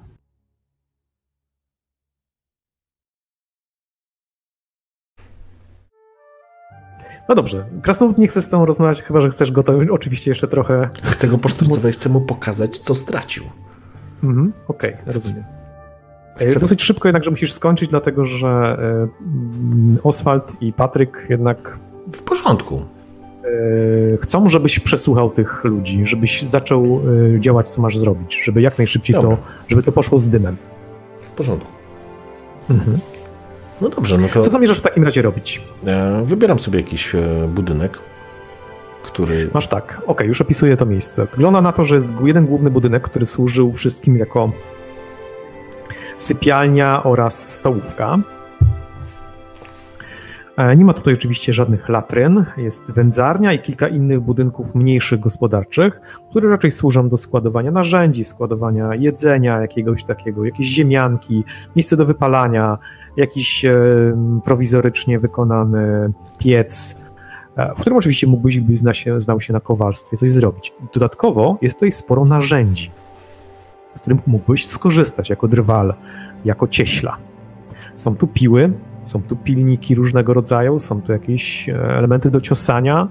No, do pracy w drewnie mógłbyś wykorzystać trochę materiału. Musisz rozkręcić, zdjąć drewno, wziąć tylko stalowe elementy. Ale nie będę teraz e, tu rzeźbił nic i budował katapulty, nie? E, staram się znaleźć pomieszczenie, które w miarę, wiesz, no, które mogę, mogę wykorzystać jako miejsce przeprowadzania, że tak powiem, przesłuchania. Dobrze, jest mniejszy budynek, który został przygotowany dla prawdopodobnie tego starca. E, widać, że no, może, może posłuży. Dobrze. Jest on oczywiście ubogi, jest tylko ława. Nie ma znaczenia. Ważne, żeby był dach nad głową, jest jakieś palenisko. Jeżeli jest, to każe rozpalić je tam. Nie, niestety nie ma, nie ma w tym budynku paleniska, raczej to jest wychłodzone. Ale bieda. No trudno. W każdym razie, no dobra, to idę tam i po kolei będziemy przepytywać tych ludzi. Ale zacznę mhm. od y, tych kluczowych postaci. Przede wszystkim chciałbym przyjrzeć się tym dzieciakom, czy, i, czy mają takie znamie, jak wtedy. W Lochrafurcie, tak. Lochrafurcie, o. Tam, tam dziewczynkę uratowałem ze stosu, to tam. Tak. I o tym mówisz, o tym piętnie. O tym piętnie. Tak. Nie, są pozbawieni tego piętna, ale posiadają inne piętno. Proszę, żebyś rzucił a, na teologię. Czysty test inteligencji. Okej. Okay. 42 wyszło. Mniej więcej co trzecia postać nosi na sobie piętno Nurgla. Cudownie. Nie znasz dokładnie specyfiki. Wyszedł ci tylko jeden sukces. Ale są oni siewcami. Ten nurgling, który się pojawił, najprawdopodobniej zrodził się podczas snu z jednego z nich. Mm, czyli, dobra, co trzeci, to ile jest tych osób? W sumie około tuzina. Dokładnie 13. Dokładnie 13, czyli tak naprawdę 13. Czterech z nich jest do natychmiastowego. Tak, w tym jedno dziecko. W porządku. Biorę tych nazw. Obejrzałeś ich, może tak, obejrzałeś ich wszystkich razem, jak byli. Mhm. Znalazłeś to, co znalazłeś, tak? Wypatrzyłeś te elementy, reszty ci się nie udało i teraz będziesz chciał ich przesłuchiwać. Znaczy, informujesz Lorda Patryka czy kogokolwiek innym o tym, że jest tutaj piętno Nurgla i że cztery osoby Jeszcze nie. E, są chore? Okej. Okay. Jeszcze pracuję. Żebyśmy mieli jasność, ten, ta osoba chora, ta z piętnem nurgla, e, to jest ten chłopiec, który wydawał się nie mieć żadnych, e, żadnych mutacji, Mhm. był w pełni zdrowy, po prostu posiada na plecach, na łopatce jego znamie. Ono się nie rozszerza, ono nie infekuje, Dobrze, ale jest. A jaką, jaką, jaką mam wiedzę z tym znamieniem związaną? On jest A jaką, masz, a jaką masz wiedzę ze znamieniem swoim? No dobrze, ale moje to nie jest nurgla. Nie, nie jest.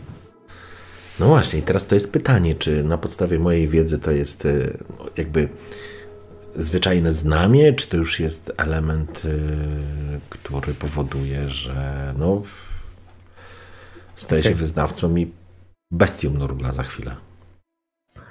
Nie, nie wątpisz, żeby trzylatek byłby w stanie być wyznawcą Nurgla, świadomie przynajmniej, ale to znaczy, że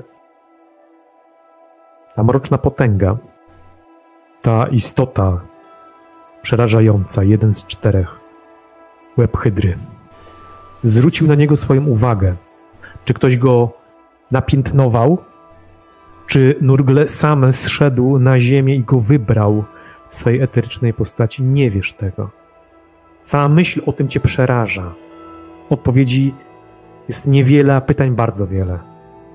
Czy to dziecko przeżyje? Nie wiesz. Czy to dziecko zamieni się w siewce zagłady? Też nie wiesz. Może ono może nie dożyć lata z braku żywności. Mhm. Nie wiesz, kto nałożył na niego to piętno, ale wiesz, że twoje piętno też jest uznawane za piętno chaosu.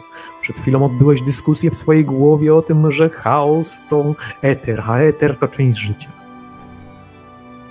Jedna z czterech potęg nałożyła na niego swoje piętno.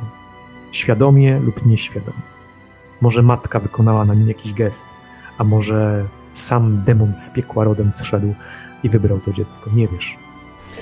To, że twoje piętno jest nie do rozpoznania, to nie wiesz, czy nie pochodzi z tej samej dom, domeny co jego. No dobrze, ale u mnie w domu nie siedziała bestia demoniczna wielkości, wiesz, połowy tego pokoju i przy okazji, wiesz, na strychu nie trzymałem łatołaka, nie?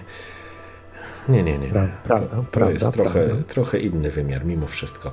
Dobrze, e, w takim razie biorę te osoby, które mają znamiona. Poczekaj sekundę. No i teraz będziemy przeprowadzać e, hipnozę na tych ludziach. Dobrze. Jak rozumiem, na dzieciach nie ma sensu, no bo niespecjalnie tobie dużo powiedzą, chyba że ten ośmiolatek trochę więcej. Mm, Tak, ale Mm. poczekaj, to, że nie mają wiedzy, jakby, ale mogą, wiesz, odpowiedzieć na kilka prostych pytań, nie? Jasne. Y, Czy masz jakieś takie pytanie? Może tak, zróbmy ogólny rzut. Ja proponuję coś takiego, żeby przyspieszyć trochę, żeby nie przypytywać każdej z postaci. Zróbmy ogólny rzut y, na y, ich siłę woli, czyli jak rozumiem To rzucam. ty rzucasz tak. Tak, ja bym chciał, ja wybiorę średnią ich siłę woli. Ich średnia siła woli na sytuację, jakiej się znajdują, to jest bardzo niska. Poza tym znajdują się również dzieci tutaj. Ogólnie rzecz biorąc, y, jest to 20. 20. Okej. 20. Dobra, i teraz ja rzuciłem 23 i teraz powiedz mi, co się dzieje. To znaczy, że udaje mi się ich zahipnotyzować. To znaczy, że ich rzut obronny nie wyszedł i Mhm. mogę zadać im cztery pytania, bo za 10 za, każdą, za każdy punkt okłady, więc mam 46. Zatem, Mhm. zatem e, 4. Dobrze, więc zróbmy tak, że każde z tych pytań to będzie ktoś inny odpowiadał. Może tak być? W porządku, no nie ma żadnego problemu. Dobra. Pierwsze pytanie jest y, takie, czy jest tu kapłan Nurgla? Kapłan, guślarz, nie wiem, wiesz, głowa kultu, albo kto nim był. Dobrze. Odpowiada ta kobieta, o, która wygląda na bardzo przerażoną. Widzisz, że deformacja dotknęła jej klatki piersiowej, jednej piersi oraz ręki. Wygląda jakby porastało ją bardzo wiele czerwonych, bulgoczących cyst, jakby zaraz miały eksplodować. Te turbiele nawarstwiają się, jakby coś przechodziło pod nimi, jakby drążyło ją niczym czerw. Widać, że twój wzrok jest lekarski, więc ona się od razu uspokaja. Na początku była bardzo mocno zestresowana. Nie dlatego, że, że się wstydziła swojego ciała. No, bała się śmierci z twojej ręki. Jednak ty zacząłeś się hipnotyzować. Czym hipnotyzujesz? Świecą. Świecą, pochodnią, jakimś płomieniem. Nie mam żadnego, wiesz. Okej, okay, wyciągnąłeś ka kaganek, podpaliłeś go i zacząłeś się hipnotyzować. No, uspokoiłeś ją i ona zaczęła się wpatrywać. Wiedziała, że większego wyboru nie ma, a prędzej czy później po prostu się to udało. Zadałeś pytanie, a ona jakby w transie zaczęła odpowiadać. Jest akuszerka. Podróżuje za nami, przed nami i obok nas. Nigdy z nami. Odwiedza nas lub do niej chodzimy. To ona o nas dba, ona nas prowadzi, ona nas leczy i ona nas karmi. Akuszerka żyje w lesie, niedaleko osady. Tak jak zawsze, przy każdej, w której się zatrzymaliśmy i przy każdej, w której się zatrzymamy. Ona nam mówi, co mamy robić. Czy to jest odpowiedź na Twoje pytanie? Chyba tak. Okej. Okay. Mm, jak dotrzeć do akuszerki? Jest w lesie. Jak do niej dotrzeć? Jak się z nią skontaktować? Jak do niej dotrzeć? Odpowiada tobie ranny mężczyzna. Jeden ten, jeden z tych, który, którzy walczyli z wami. Na początku nie chciał w ogóle odpowiadać, ale przymusił go e, pan Schmidt. Więc usiadł na zydlu. Jego deformacja dodała mu na pewno siły. Ponieważ ty dwóch, z którymi przyszło tobie walczyć, zabiłeś.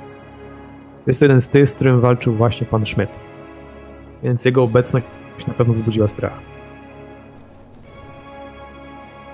Jego krabie odnóże chowa pod płaszczem.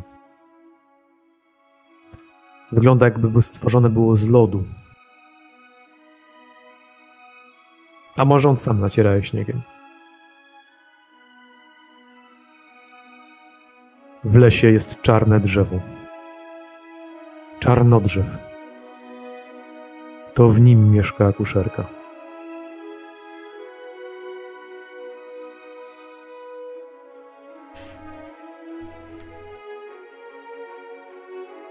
Rzut na. Czy ty w ogóle masz taką wiedzę? Nauka magia, oczywiście. Nie jest to proste. Mogą ci dodać wszystkie demoniczne jakieś elementy. E, nawet język demoniczny. No tak, język mam akurat demoniczny. Czarnoksięstwo, czarostwo. Magia prosta, chaos. Może coś, splatanie magii? Kupiłem? Nie, magia prosta, magia prosta może ci dodać plus 5. Dobrze, to zbieramy. Plus 5. E, I nauka magia to jest e, plus 10, czyli plus 15. No nic więcej chyba nie mam. Spostrzegawczość, ale to chyba nie specjalnie. Mm. I, I co jeszcze? I to chyba wszystko. No dobra, a splatanie magii rozumiem, że nie. Nie. No to plus 15 do inteligencji. 65. Okay. Rzucamy. 30. Ha. Okej, okay. wiesz co to jest ten czarnodrzew? Znasz jego magiczną nazwę. E, jest dosyć często pomijany, ale Wolans o nim pisał nie jest naturalną, naturalnym drzewem. Jest to forma drzewa, która została dotknięta przez dar. Mhm. No i ten materiał, ten czarnodrzew jest wykorzystywany na przykład do produkcji broni przez, przez um, istoty takie jak zwierzoludzie, nie tylko zwierzoludzie. Jest cennym materiałem do tej pory nie wiadomo, jak powstawał, czy ty nie wiesz, nie, nie, nie znalazłeś tego w książce, jak powstawał czarnodrzew. Ale według tego faceta, według tego mutanta, Zamieszkuje go niejaka akuszerka i masz obawę, że to może być demon.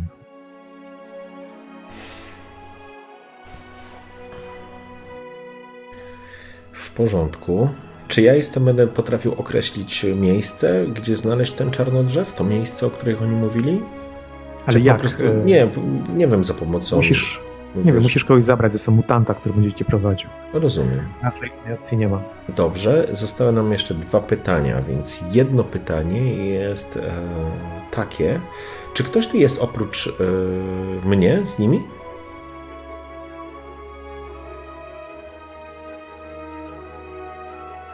Czy ktoś ze mną Możesz. po prostu przesłuchuje? Wolałbym, żeby nie, ale pytanie, czy ktoś jest.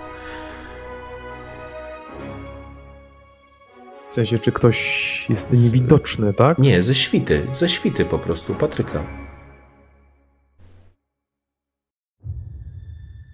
Czy ktoś podsłuchuje? Czy ktoś po prostu jest w tym samym pomieszczeniu, nie? Tak To jak jest pytanie. do ciebie, do ciebie, jako, do, A, nie, do ciebie do mistrza, jako mistrza gry. Zastanawiam, czy Bo- próbujesz jakoś przetestować. Nie, spoko, y, nikogo nie ma. Jeżeli sobie życzyłeś, żeby to było prywatne, Dobrze. to masz pełne, pełne zaufanie. Oczywiście Giselbrecht jest przy drzwiach, może podsłuchiwać, ale w środku pomieszczenia nie ma. Rozumiem. W porządku. W takim razie zadaj mu pytanie. To znaczy, po prostu jednym z pytań jest pytanie o żonę Lorda Patryka. Mhm. Czy znają Czy ktokolwiek z tych osób... tak tak? von Kreglitz? Jeśli tak, to na, jakim, na jakiej zasadzie albo skąd? Jedna kobieta twierdzi, że z, była z, we, ze wsi Tlupe i dosyć w późnym wieku dotknęła ją ta choroba, którą teraz ma. Prawdopodobnie ta mutacja jej nie zabije, prędzej zabije jej starość, ale jej rodacy ją wygnali. Nim jednak to się stało, pamiętasz, że lata, kiedy jeszcze były prowadzone wojny, brakowało żywności i Tryga von Kreglitz już wtedy wraz z małą Frigillą jeździła po wsiach i rozdawała żywność. I stamtąd ją pamiętam. I opowiada to ze smutkiem bardziej, Mhm. No, z rozumiem. rozżaleniem utraty wsi. jako dobrą czy dobrego człowieka, nie? Pamiętam przede wszystkim swoją wieś jako dobre miejsce do życia. No cóż, e, ostatnie pytanie w takim razie, żeby nie mm,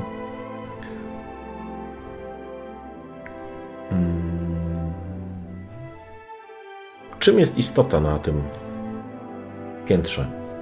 I kto ją stworzył? Okej, odpowiedź ci w takim razie ośmiolatek.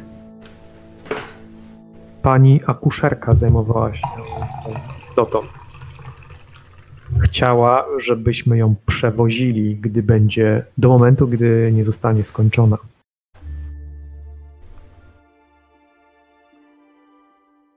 No dobrze. Mówiła, że jest nami wszystkimi.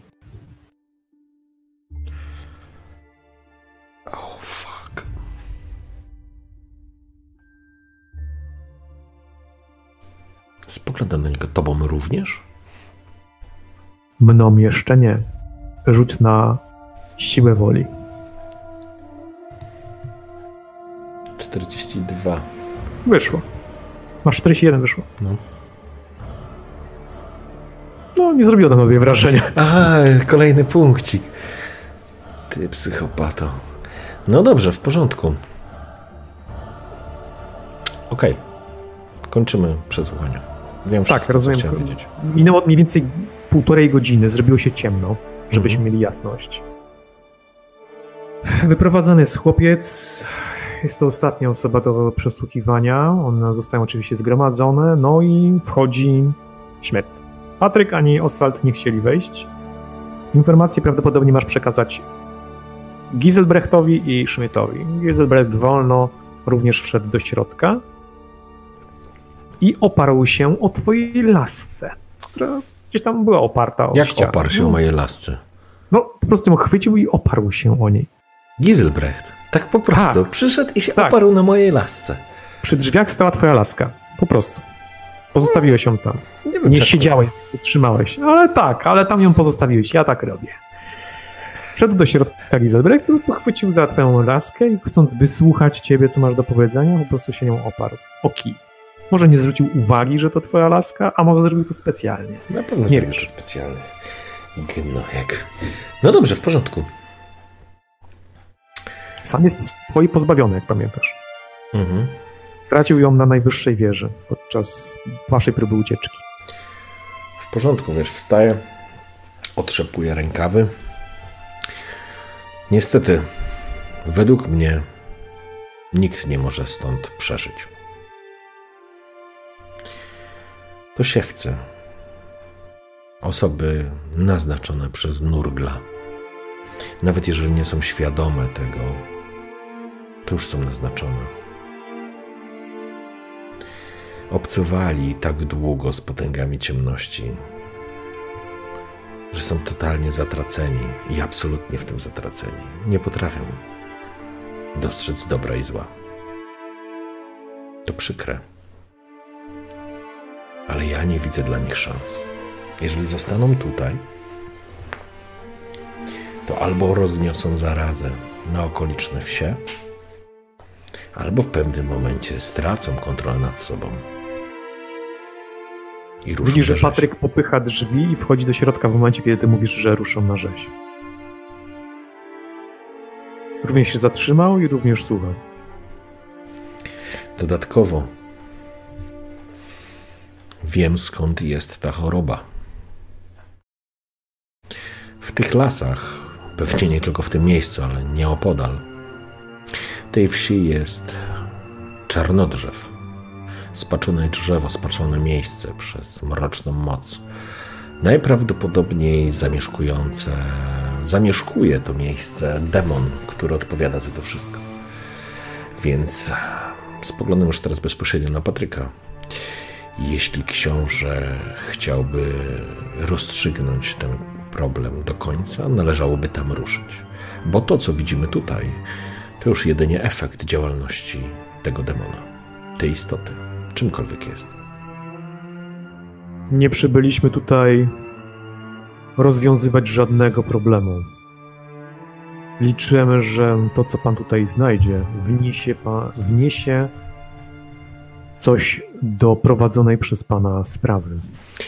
Jest taka szansa. Schmidt, wyjdź. Tak jest, lordzie. Schmidt zniknął w drzwiach. Gizelbrecht został. Oczywiście. Kurwa, nie lubię gościa.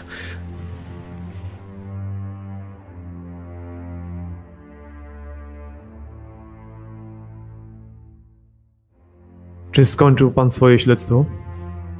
Tak, dowiedziałem się wszystkiego, czego można się było dowiedzieć o tym miejscu. Czy chce pan pójść na ten czarnodrzew?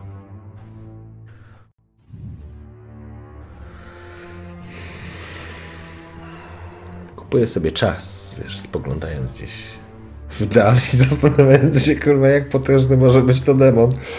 Eee, jest bardzo hmm, cierpliwą osobą, mimo wszystko. Pan Giselbrecht też bardzo cierpliwy jest, także Nie. czekają cierpliwie, słuchają.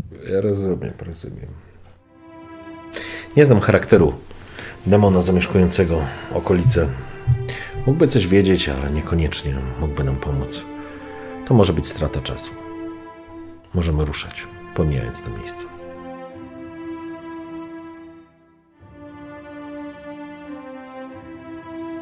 Dobrze.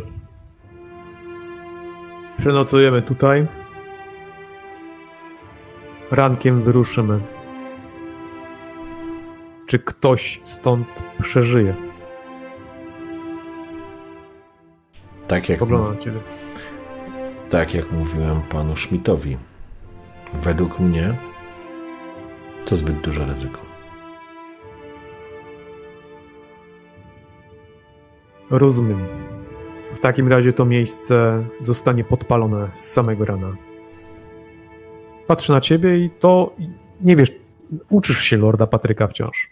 Mhm. Nie wiesz, czy to jest pytanie, czy może twierdzenie, No, ale widzisz, że na ciebie patrzy, więc masz możliwość negacji, ewentualnie potwierdzenia. to nie no. Tu nie ma o czym dyskutować. Nie? Mhm. Przyjmuję, Patryk to, odwraca się. przyjmuję to jako, wiesz, sprawę dokonaną. Odwraca się i wychodzi. Giselbrecht został, opierając się wciąż o lasce Jorlanda. Przygląda się tobie. No cóż, wychodzę ze stołu. Mhm. Tak, panie Giselbrecht, w czym mógłbym jeszcze pomóc? W niczym. Odkłada laskę znowu na swoje miejsce, opierając ją o ścianę drewnianą, o bale zbite w ścianę i kieruje się do wyjścia. To są te krótkie momenty, kiedy jesteście sam na sam. Teraz takie techniczne pytanie. Jak domyślasz się, Patryk chce, żebyście nocowali w osadzie. Znaczy, tak zażyczył sobie. Nie rozmawiałeś z Lordem Patrykiem na temat ewentualnego spania no. poza. Mhm. Możesz to zrobić teraz. Nie chcę tego przeprowadzać absolutnie, e, ale jeżeli się te, możesz, będzie to związane z testem. Jeżeli podejmiesz próbę, no to będziesz musiał przekonać Lorda Patryka. No Na bo Patryka nie wpływa żadna sympatia czy antypatia.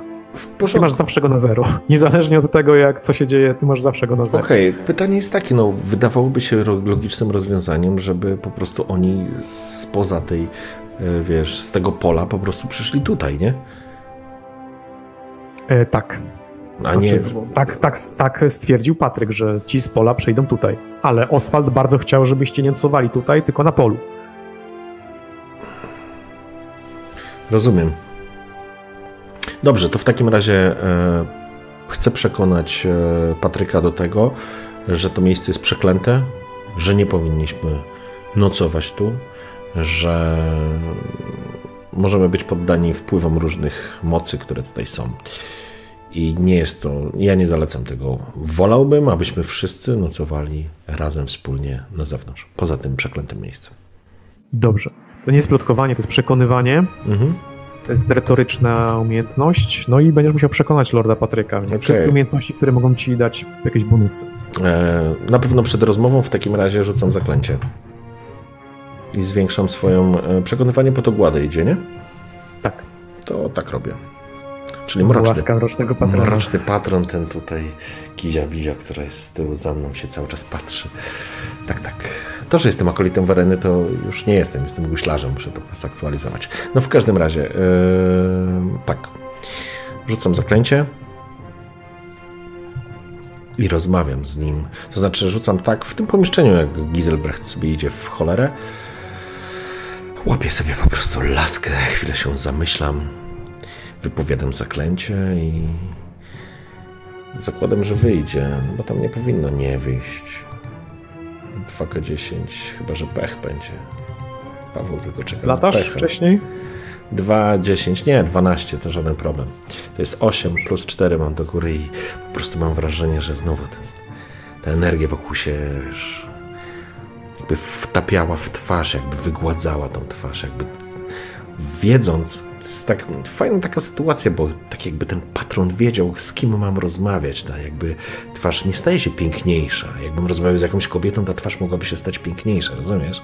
Ale rozmawiam z Lordem Patrykiem, więc tężeje, więc wiesz, robi się bardziej kwadratowa, bardziej stanowcza, męska. Głos, jakby nawet tembr głosu był niższy, powodował, że, że staje się bardziej przekonywujący. Przynajmniej takie mam wrażenie.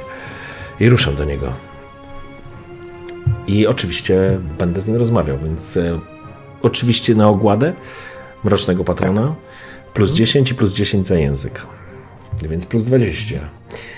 No to mam 66 i rzucamy. 6. Czyli o 7 aż ci wyszło. No dobrze, w takim razie zdecydowanie przekonałeś Lorda. E, możesz też zadecydować, czy podpalić tę osadę teraz lub z rana. Lord sobie życzył z rana, no ale możesz go przekonać do tego, żeby spłynęła teraz. Nie, Noc proponuję, spędzicie na otwartym. Mhm. tak, proponuję po prostu zakończyć ten temat tu i teraz. Dobrze. W takim razie wszelkie materiały łatwopalne, oliwa, siekiera. Y, Jak rozumiem, pomagasz przy tej pracy, tak? Nie zostałeś ranny w żaden sposób, więc możesz e, też pociąć trochę. Możesz też zdobyć wszelkie możliwe materiały związane właśnie z tym, o czym mówiłem, czyli w tej... e, Możesz uzyskać e, narzędzia ciesielskie. No w porządku, ale nie będę z tego, wiesz, na pewno nie będę z tego woził ze sobą, nie? Typu, raczej rozglądam się, wiesz co, wykorzystuję Masz ten- kacapa. Kacap jest w stanie unieść no, kilka tam mm, narzędzi, tak? To Dobrze, nie robi w, dla niego to w takim różnicy. razie robię taki, e, próbuję taki podstawowy zestaw narzędzi zebrać, Mhm. które Dłuto, faktycznie... dłuto, siekierkę i tak dalej, piłkę. Tak, takie, żeby po prostu mógłbym wykorzystać w przyszłości, jeżeli będzie taka sytuacja. Plus chciałbym tak. skorzystać e, z możliwości zebrania składników do zaklęć. Mm, Patrzę jasne, tylko, co może. Ja tylko powiem ci, no wiesz, jakiś tam kawałek e, krzemienia, ptasie pióro, szczypta piasku, szpilka.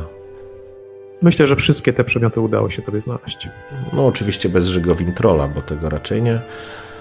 No i pół litra, a jest pół litra krwi z dziecka. Ale to jest noworodka czy dziecka? Oj się czepiasz. Pół litra krwi dziecka jest po prostu. Możesz ściągnąć, ale... ale musisz to dziecko, wiesz, zaprowadzić gdzieś za róg.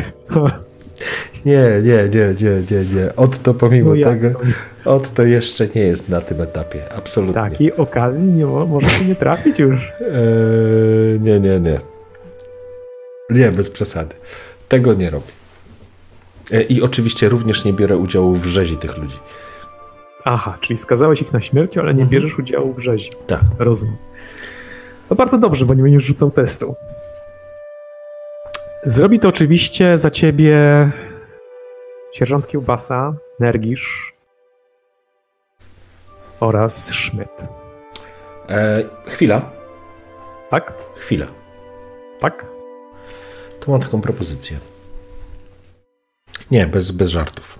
Mimo wszystko to są ludzie. Nie zamieniajmy się w bestie. Przygotowuję truciznę.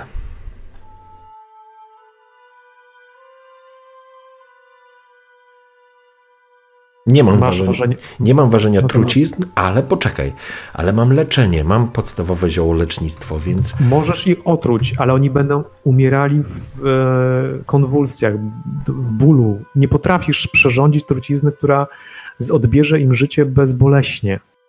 Tak? Nie jesteś trucicielem. To jest sztuka mimo wszystko. Ty, ją, ty ich otrujesz, no nic, nic, nic trudnego Rozumiem.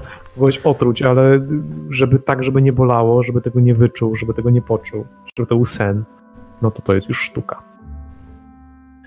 no dobrze, to w takim razie Oni odbiorą życie najbezboleśniej, jak to się da zrobić, oczywiście. A i o tym i na pewno to jakby mówię i Nergiszowi i Kiełbasie, bez względu na to, jak Kiełbasa na mnie będzie patrzył, nie ma znaczenia.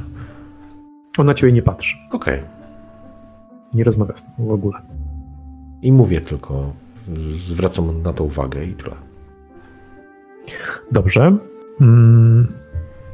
Spędzacie tą noc w jasnych płomieniach wielkiego ogniska, które skutecznie wyparło mgłę. Oświetla ona las i teraz w nocy nawet widoczne pływające kry po rzece nadal widać fragment tego, tej łodzi, tego statku, który sobie tam dryfuje. Jest absolutna cisza, nie ma wiatru, trzaska ogień. Oczywiście daleko, ponad pół kilometra. Wysoko płonie wewnątrz grodu ten duży budynek gospodarczy. Gdzieś w oddali słychać wilki. Może pojedynczy po prostu skowyt. Gdzieś słychać sowę strzębia. Coraz bardziej wsłuchujesz się w sam las. Ale tej nocy byliście niezwykle cisi. Bez rozmów, bez śpiewów Boltego. Atmosfera była może nie grobowa, ale jakaś taka wisielcza.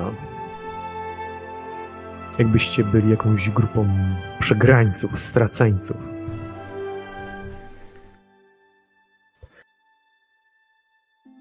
Panie, panie Bekendisz, odezwał się, gdy nachyliłeś się nad Kellerem. Od czasu do czasu odzyskuje mhm. świadomość. Jest to krótki moment, który pozwala ci z nim porozmawiać. I wtedy powiedział coś, co zakuło twoje serce. Powiedział: Chyba już nie zdążę nauczyć się czytać, panie Beckendish. I postarał się o najłagodniejszy uśmiech, jaki widziałeś tamtego wieczoru. Nie był świadkiem wszystkiego, co was spotkało. Mógł wnieść dużo do tej sprawy w końcu, cokolwiek czyniła akuszerka tam na poddaszu z tymi ludźmi. Medyk mógłby powiedzieć więcej, prawda? Chirurg Lorda Patryka. Jest coraz bardziej blady. Potrzebuje odpoczynku. Martwisz się, że tego po prostu nie przeżyje, tej, tego rajdu na łysą górę. Opiekujesz się nim najlepiej, jak potrafisz. Nie? Mhm. Wyszedł ci test, więc może to tylko twoje wrażenie, może twój strach, może jest silniejszy niż myślisz, ale wszystko jest w rękach bogów. Wszystko jest w rękach Wereny, w rękach jej męża, Mora, który już spisał wielką nić życia, ale może są inni bogowie, którzy mogą ci pomóc. Może są istoty mieszkające w lesie, które chętnie, chętnie pomogą. Tak, z pewnością. E, do twojego ramienia, czy do twojej nogi przyszła Bianka oczywiście, żeby się drapał. W porządku, słuchaj, no dwie rzeczy jeszcze tylko chciałbym się, że tak powiem, żeby też nie przeciągać. Pierwsza mhm. rzecz jest taka, czy e, pytam się Oswalda, czy rozmawiał z Lordem Patrykiem odnośnie tego transportu dla Kellera? Tak, rozmawiał. I co? Rozumiem, że nie ma zgody. Nie, nie ma zgody, ale na pewno to przemyśli. Znaczy, nie powiedział tego, ale on go zna dosyć dobrze i widział, że gdzieś to tam jest, e, wiesz, zanotowane przez Lorda. Okej, okay, w porządku. I druga rzecz, czy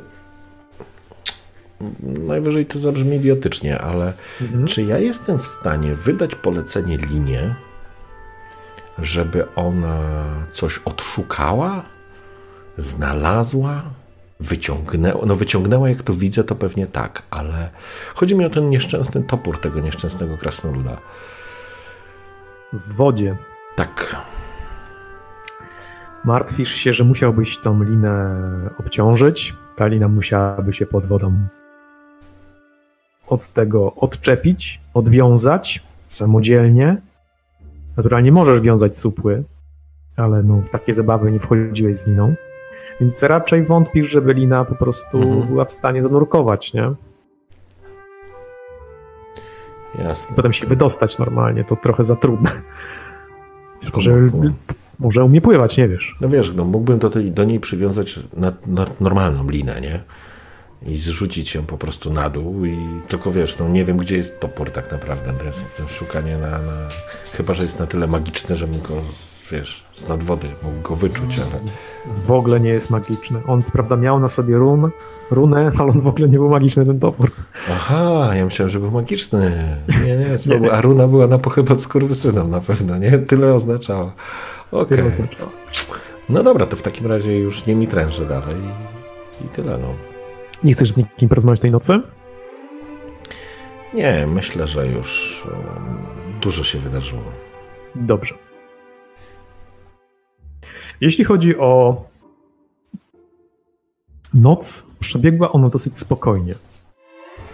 Nie spałeś najlepiej, chyba że chcesz z kimś w nocy porozmawiać, albo kuli użyć, albo czy coś takiego.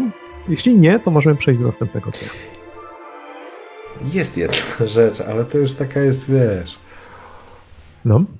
Kurczę, no, bym musiał używać kuli, w, wiesz, przy w sąsiedztwie wszystkich, więc, więc chyba nie. Nie, odpuszczę. To teraz rzucimy na zarazę. Ponieważ nie nocujecie w miejscu e, w, em, w tej drwalskiej rębni, masz plus 10 do wytrzymałości. Dodatkowo wcześniej wchodząc do drwalskiej rębni użyłeś e, mocy, która dodawała ci do wytrzymałości, więc masz kolejne plus 10 na odporność na chorobę. W sumie masz, tak, plus 20 Tak. do wytrzymałości. Czyli Mhm. co to jest 40 plus 20, tak? 60. Znaczy testujesz odporność plus 20. Nie wiem, czy masz 40, masz chyba 42, jeżeli dobrze pamiętam. Nie, nie, ale odporno... Aha, odporność. poczekaj. Odporność. Odporność testujesz, nie wytrzymałość.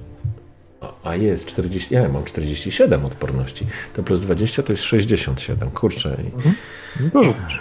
64. Ty, wyszło. Fuks. O, jaki fuks. No, 67 miałem. Dobrze. Co chcesz zrobić jeszcze w nocy, czy już nic? Nie, nie, już. Dobrze, czyli czytasz książeczkę i idziesz spać. Tak. Nie stróżujesz tej nocy, dosyć się napracowałeś, skazałeś ludzi na śmierć, potem spaliłeś rębnie. Ja patrzę na to na pewno jeszcze- zupełnie inaczej, żeby chronić swój umysł i Na światopogląd. pewno, na pewno śnią ci się ludzie, których wysłałeś na śmierć, te dzieci i kobiety. Na pewno nie śpisz zbyt dobrze. Ale na pewno mroczni patroni cieszą się. Budzisz się, jest to chłodny poranek. Spaliście trochę na grani lasu, wyciętej, fragmentu wyciętego lasu, czyli tej wycinki pomiędzy starymi, wyciętymi sosnami i dębami. Podnosisz się ze swojego posłania. Widzisz, że powoli są przygotowywane konie, ale nikt jeszcze tak. Wszyscy spokojnie się budzą. Słyszysz, że coś pokasują różne osoby. Od razu zaglądasz do Kellera. Spoglądając, czy wszystko w porządku. Pan Bolti coś się gorzej czuje, więc robi sobie herbatę. Wurst też coś tak na, na klatce piersiowej. W sensie, że kaszel się ciągnie. Wszyscy oczywiście biorą się za szybką żywność. Przygotowują się do drogi i tak naprawdę możecie ruszać, o ile nic was nie zatrzymuje. Jest y, jakakolwiek szansa na to, żeby w, mieć chwilę odosobnienia z dala od y, całej reszty? Jak najbardziej. Już tak się nauczyłeś z nimi w, em, współżyć, że wiesz, że możesz sobie na pewne rzeczy pozwolić, kiedy możesz bezpiecznie się oddalić. Dobrze, w porządku. I, wiesz, jesteś nadal na widoku, nie? Eee, chciałbym skorzystać z kuli. Dobrze. Więc idziesz jakieś 15-20 metrów dalej, kucasz przy jednej z y, wyciętych drzew, za nim, za tym drzewem i wyciągasz kulę. I zaglądam w miejsce, które znam, które byłem. Eee, czyli ten duży drewniany budynek. Tak? I chcę przyglądać się, tam, tam są zgliszcza w tym momencie. Czy widzę ciało? Szukam, przeglądam się, szukam ciała tego. Dobrze. Widzisz, że budynek jest zawalony w miejscu, gdzie wcześniej było to poddasze. Widać, że okolica jest spalona, wokół e, jest, nadal unosi się, unoszą się smuszki czy stróżki dymu, które wydostają się z miejsc, które wciąż jeszcze płoną. Płonęło przez całą noc. Teraz to są zgliszcza dogasające. Ale wyraźnie widać, że znak w miejsce, w które patrzysz, pękł a cokolwiek w nim było, zniknęło. Załamało się razem z podłogą, Mhm. albo uciekło. Cudownie. Cudowna informacja z rana. No dobrze, w takim razie oczywiście chowam to w całej kulę i wyłączam, że tak powiem, kontakt z kulą, Mhm. żeby nie była aktywna i, i wracam. Dobrze? Jedną rzecz, którą będę chciał, to tylko tak informacyjnie, wiesz, w chwilach, że tak powiem, wolnych. Na pewno przeglądam Wolansa, przeglądam, wiesz, przeglądam te księgi, które mam. Eee, I chcę się dowiedzieć jak najwięcej o, o chowańcach. Chodzi mi po głowie odczarowanie tej lagi, ale, ale jeżeli mogę zebrać informacje, to po prostu staram się, wiesz, Nie oczekuję Dobrze. odpowiedzi. Teraz tylko po prostu deklaruję. Korzystając z księgi Wolansa oraz y, z platania magii, jesteś w stanie to uczynić. Poświęci, musisz poświęcić oczywiście e, kilka godzin na to, pracy, przygotowań i tak dalej, Mhm. ale jak najbardziej jesteś w stanie Okej. to zrobić. Dobra? W porządku. Już ak- akademicka praca jest, prawda? Dobra. W takim razie ruszacie. Ruszacie wzdłuż wycinki, po prawej stronie zostawiając zgliszcza, zostawiając piękne e, jezioro Iris i kierujecie się, czy Iris, i kierujecie się na południe. Po prawej stronie widzisz wciąż wysokie górujące nad tym niskim lasem fragmenty sekwoi. Gdy zostawiacie godzinę drogi stąd, spaloną osadę czujesz się trochę jakby lżej. Czujesz się, że ten duch tamtego miejsca nie ciągnie się za wami. Może być oczywiście to mylne wrażenie, ale pociesza cię ono dosyć mocno. Na przodzie jedzie Lord Patryk ze swoją córką, z którą nie rozmawiałeś od pewnego feralnego dnia. A jeżeli rozmawiałeś, to raczej unikałeś wchodzenia w szczegóły ucieczki, którą tobie oferowała. Teraz już nie wraca do tego tematu. Nie wiesz, czy instynktownie wie, że coś się w tobie zmieniło. Stało się coś złowrogiego, może. Posiada ono zdolności, o których nie wiesz, nie wiedziałeś. A może jest to jakaś kobieca intuicja, kto wie. Tak jak obiecał Nergisz, niedaleko za jeziorem, po prawej stronie, podjechał do ciebie Nergisz i chwycił cię za uzdę, żeby przybliżyć konia, żeby zwolnić twojego wierzchowca. Uśmiecha się do ciebie, ma życzliwe zamiary. Wzdłuż wyciąga rękę w bechderze i w rękawicy, kierując się w stronę końcówek drzew. Takich proporczyków drzew, nie? które znajdują się, e, które tną powietrze. Pomiędzy nimi dostrzegasz jakąś budowlę. Fragmenty drewnianej hurdycji. Nie całą, ale coś tam jest. Mhm. Uśmiecha się do ciebie i patrzy na ciebie uśmiechnięty, pokazując zęby niezbyt białe. Semafor. Tak, tak.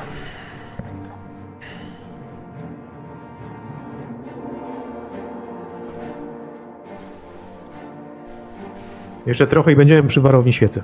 Wyjaśnił. Zacząłeś obserwować tamto miejsce i powoli pomiędzy drzew, oczywiście to jest no, wysoko, nie? Jakby naprawdę musi być to gigantyczne, skoro ty widzisz je przez te wysokie drzewa. Więc przyglądasz się, czekając aż po prostu ona wyrośnie. I jeszcze w tym samym lesie, tu jest droga w ogóle, tak swoją drogą. Zapomniałem powiedzieć, że jest zasypana śniegiem droga, więc idziecie po jakiejś na pewno nie zwierzęcej, lecz ludzkiej drodze. Książę Patryk zatrzymuje wierzchowca. Rozmawia z Oswaldem, patrząc na mapę, która została rozłożona na obu koniach i się zastanawiają. Wiesz, że pada przełęcz białego ognia. Wiesz, że rozmawiają o jakiejś twierdzy. Patryk patrzył w stronę Kellera. Zastanawiająco. Panie Peckendish? Odezwał się głośno. Podjeżdżam. Zatrzymujesz wierzchowca, oczywiście Giselbrecht również się pojawia, ale zobacz, jaka jest zmiana. Wcześniej Giselbrecht zawsze był przed tobą. Teraz musi reagować w momencie, kiedy zostajesz zaproszony na dyskusję. Był wyłączony z waszej specyficznej kliki konfratrów. Prawidłowo. Dobrze, no podjeżdżam oczywiście. Tak, książę. Jesteśmy niedaleko semaforu, z którego widać przełęcz białego ognia. Wspominał pan, że z medykiem Kellerem nie jest najlepiej. To prawda. Uda się pan do semaforu. Możliwe, że odnajdzie pan tam pomoc, chociaż dawno nie mieliśmy stamtąd wieści. Pojedzie pan z dwójką ludzi, dobierze pan ich sam. Jeżeli uzyska pan pomoc, nada pan nam sygnał. Będziemy ruszać w stronę przełęczy Białego Ognia. Spotkamy się pod mroźną granią. Jest stamtąd zejście na przełęcz. Nadgoni pan drogę. Jeśli przełęcz jest nieprzejezdna, zobaczy pan stamtąd sytuację i również nada pan nam wiadomość. Spotkamy się tam, gdzie powiedziałem.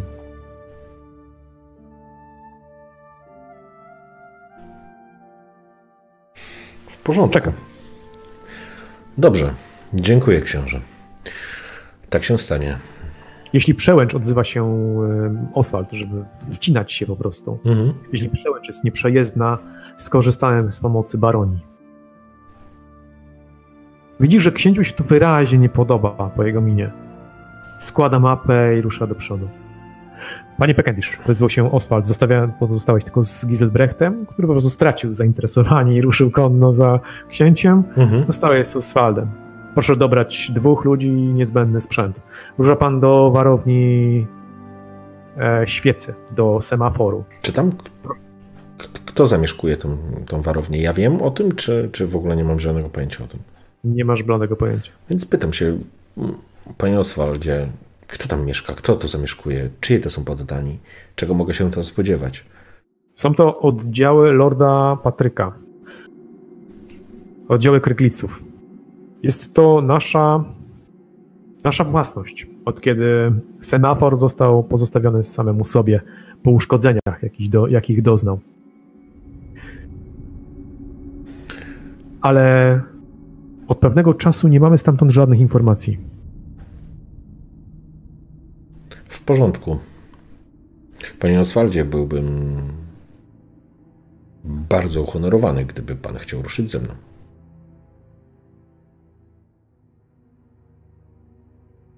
Test przekonywania.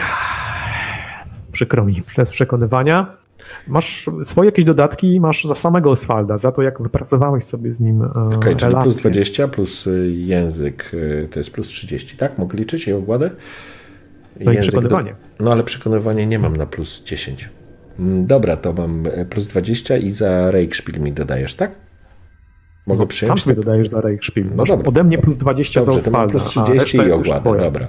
Mhm. 62, to mi wyszło. Mam 46, 76 powinno być. Panie Peckendish, to będzie dla mnie przyjemność. Fantastycznie. Poinformuję Lorda. Fantastycznie. I jeszcze jedna osoba musiałaby się tam ze mną udać. I tak sobie patrzę, kto mógłby pójść. No, Furst raczej nie. E, może Boltier. Malawa jest bez broni. Wiem, że jest bez broni. Nie, no Malawa. Ciekawe, co by się stało, gdybym Giselbrechta zaprosił. To byłoby nawet zabawne. Giselbrecht specjalnie się już oddalił. Mhm. W sensie, widziałeś, kiedy, kiedy Lord powiedział, że masz dobrać dwóch ludzi, to on po prostu się odwrócił i pojechał za Lordem. Rozumiem. No tak myślę, że to. No co, Bolti został, Bolti jest spoko. I kto jeszcze? No przecież Firgilli nie weźmiemy, nie? No co najwyżej mogłoby powiedzieć, wsiadajmy na gryfa od tonie i lećmy. Nie, nie, Frigilli jeszcze nie, ale porwę ja w swoim czasie. Dobrze, to jest... yy, No to kto jeszcze tam został? Yy, Nergisz, ale Nergisz będzie z Wurstem, to nie. Masz Kellera w słabej kondycji. No Kellera muszę wziąć tak czy siak. On, nie, on, on przecież jedzie. No bierzesz, no tak. Keller ale jedzie no, z automatu, nie? Widzisz go jako dodatkową część, masz rację. Masz w takim razie Nergisza, masz Wursta, masz Szmyta, masz Boltiego, masz Malawę, masz Alsanaja, masz Frigillę, no i Gizia i Patryka nie liczę. Nie, Masz no to, 12 osób. nie, myślę, że Bolti. Bolti będzie najlepszym rozwiązaniem. Bolti, czyli Mhm. nie chcesz Alsanaja z psami, nie chcesz y, Wursta, żeby go tam zrzucić skądś? No ale co, Wurst Bierzesz jest spoko gość. Dobrze. Pewnie, że jest. To, że się wygadałeś przed nim No, wygada, ale wygadają się w ramach fatalnie. podniecenia, to Fa- prawda. Fatalnie się wygadają, naprawdę. Ale wiesz co, to dla... Ale to dobrze, nawet się... nawet to tłumaczy, bo byłem wtedy spanikowany i to faktycznie byłem przerażony, zdjęty grozą i mogłem logicznie nie myśleć. To nawet pasuje. Ale szkoda, żałuję tego, naprawdę, tego żałuję, serio. E, to tak, Bolti i, i Oswald. Dobrze, w takim razie Bolti. E, podchodzisz, podjeżdżasz do Boltiego, który oczywiście e, czerpie przyjemność z zatrzymania się. Słucha oczywiście mimo wszystko, jak tam gada głupoty, wurst o tym, że go dubsko boli codziennie o tej samej porze, gdy schodzi z konia. Mhm. Słyszy tam płaczliwe, rzewne piosenki krasnoluda, którego nie rozumie. I właściwie tyle, no rozmowy oczywiście Szmyta, który tam e, zdążył zejść z konia i pomodlić się do, do Wereny, bo również to jest jego pani, czy też Mirmidi. I zatrzymujesz się koło Boltiego, który szoruje właśnie garki e, lodem, czy też śniegiem. Panie Bolti, słyszał pan o tym, że ruszamy z pomocą, szukać pomocy dla Kellera. Mam wybrać sobie dwóch towarzyszy. Jednym z nich jest pan Oswald. I byłbym niezwykle szczęśliwy, gdyby pan był również osobą, która będzie towarzyszyć w tej wyprawie. Dobrze, ponieważ trochę czasu poświęciłeś z Bolti, Bolti ciebie, uczył e, strzelać, masz plus 10 w sumie za Boltiego. Ponownie. Jakby re, relacja, nie? Z Bolti. Tak, ponownie Reichspiel plus 10, czyli mam plus 20 i ogłada 46. No i łaska mrocznego, mrocznego patrona. Nie, nie rzucam zaklęcia przy Bolti. Demoniczne skrzydła tylko po to, że z nim pogadać. 5. Piękny rzut. No to jest rewelacyjny. Krytyczne szczęście jest od jednego do pięciu. Dobra. Naturalnie, jak się domyślasz, no, Bolti uśmiechnął się od ucha do ucha, pokazując szczerbę między zębami. Panie Peckendish, dziękuję bardzo, bardzo chętnie pomogę panu, gdziekolwiek pan się wybierze. To, to czysta przyjemność. Skłaniam się, bardzo się cieszę, bardzo się cieszę, panie Bolti. Szykujmy się do drogi. Co chcesz zabrać ze sobą? Poza tym, że oni oczywiście biorą swój sprzęt, swoje konie, swoje wierzchowce. Chociaż Mhm. czy oni wezmą wierzchowce? Wiesz co, nie. Wierzchowców nie wezmą. No. Oni wezmą tylko to, co są w stanie udźwignąć, plus Tak. oczywiście mm, sani będziecie ciągnąć na tej zasadzie, bo jest pod górę, Mhm. więc e, wierzchowców nie bierzecie. Poza tym będziecie potem schodzili z wysokości, bo to jest, zresztą zobaczysz o co chodzi, przez takie lodowe katarakty, więc te konie się nie nadadzą na nic. Więc jeżeli mówisz, żeby wziąć wierzchowce, to Oswald informuje cię, że to, że to jest Nie że to błąd, że, tak, że nie nadadzą się i że będą przeszkadzać. Może jakiś bardzo zwinny wierzchowiec, Stradivarius czy coś, ale Stradivarius jest jeden. E, więc tylko to, co jesteś w stanie udźwignąć. Powiem ci, co bierze Bolti i co bierze e, kapitan Oswald. Oswald e, Rampley jest oczywiście ubrany w swoją pełną zbroję płytową. Prezentuje się wyśmienicie w zamkniętym, w otwartym hełmie z rogami, e, rogami Minotaura. Naturalnie ma ze sobą plecak, no i trochę sztuk broni. Po pierwsze, rezygnuje on z koncerza. Właściwie to nie był koncerz, a estok, ale tak czy siak go nie bierze. E, Bierze za to, nie bierze oczywiście żadnej lancy, bierze za to swoją buławę oraz jeden dodatkowy miecz, a właściwie pałasz. Więc buława, pałasz, nie bierze tarczy, bo może po prostu być to na zbędna. No i oczywiście jakiś sztyle czy mizarykordia gdzieś przy pasie. Dwie sztuki broni plus mizarykordia. Do tego plecak z jakimiś niezbędnymi e, rzeczami. Jeśli chodzi o Boltiego, ma on więcej. Przede wszystkim strój, który nosi, był przede wszystkim skórzany. Przede buty stanowiły jego nogawice. Ochronne, nie? Nogawice. Mhm. Teraz przyjął i założył specjalnie skróconą e, wersję nie Kirysa, tylko napierśnika. Specjalnie jest to spiłowany, gdzieś jeszcze wyszlos. Teraz zakłada, wcześniej nie, nie tego nie nosił. Dodatkowo do tego bierze no, sporą ilość w plecaku, sporą ilość. Ten plecak jest w ogóle większy od niego. Sporą ilość różnych rzeczy. Na boku niesie w obu rękach hakownicę. To taka mała armata, która jest zdemontowana. Pewnie yy, gdzieś yy, ten skrócona wersja muszkietu hochlandzkiego znajduje się przy, przywleczona do plecaka na górze, nie? wzdłuż, jakby zawinięte w Mhm. koce. Pewnie krucicę jedną ma wsadzoną oczywiście na klatce, drugiej nie ma, no bo tym pode- poderwał ją tobie. Mhm. I przy pasie jeszcze jeden pistolet. No, spora ilość prochu przy pasie. No i naturalnie różne inne sakiewki, których nie rozpoznajesz. No i garnki. Z nimi się nie rozstaje, więc one koleboczą na tym plecaku. E, Dodatkowo ma na głowie e, kapelusz z piórem. Prawie tak długim jak on sam. Czyli on metr, kapelusz i pióro metr wystaje nad nim. Tak oni wyglądają. Okej, mm, dopytuję się Oswalda, jak długo, ile czasu nam zajmie mm, dotarcie do mm, semafora. Jeżeli nie będziemy mitrężyć, to dwie godziny. W porządku, czy mm, samo Przed podejście, nocą do, do czy samo podejście będzie trudne, czy, czy jest droga po prostu tam prowadząca? to nie będzie żaden problem, panie Peckendish. Nieraz pan udowodnił, co jest pan wart w drodze. W porządku. Okej, no to w takim razie, cóż, biorę cały swój Majdan. Okay? A, mm, No, do swojego wielkiego plecaka z kolei wkładam, wiesz, kule, książki. Wszystko, wszystko biorę, nie? Flintlocka biorę, krucicę, sztylet Ty masz worek, ty masz worek, nie plecak. No, ale mam taki potężny worek, duży ten wór. Worek, tak, Wór tak, to jest, na ramię. Tak, no i ten, w ten wór to, to, to, to wszystko wrzucam. Natomiast no, z tych podstawowych rzeczy, no, zostawiam sztylet Rogera, zostawię przy kacapie, nie, nie będę tego nosił. Ale e, laga się przyda, oczywiście lina też. Mm, Mam sztylet Irlanda i Flintlocka, bez niego po akcji z tamtym potworem się nie rozstaje. No i wiesz, te swoje rzeczy po prostu do wora i hajania. Książki, Tak. Okej. Plecak, plecak e, Kellera też. To już przy saniach jest, nie? Przy saniach, okej, dobrze. Dodatkowo możesz w nogach położyć e, dodatkowe jakieś tam ciężary. Keller na pewno się nie będzie skarżył. Okej, ja bym chciał, żebyś wykonał jeszcze jeden test ogłady. Teraz czysty, bez rekszpila, bo ty z nikim nie rozmawiasz. Tu chodzi o coś innego. O kurczę. No dobra. Sześć. Okej.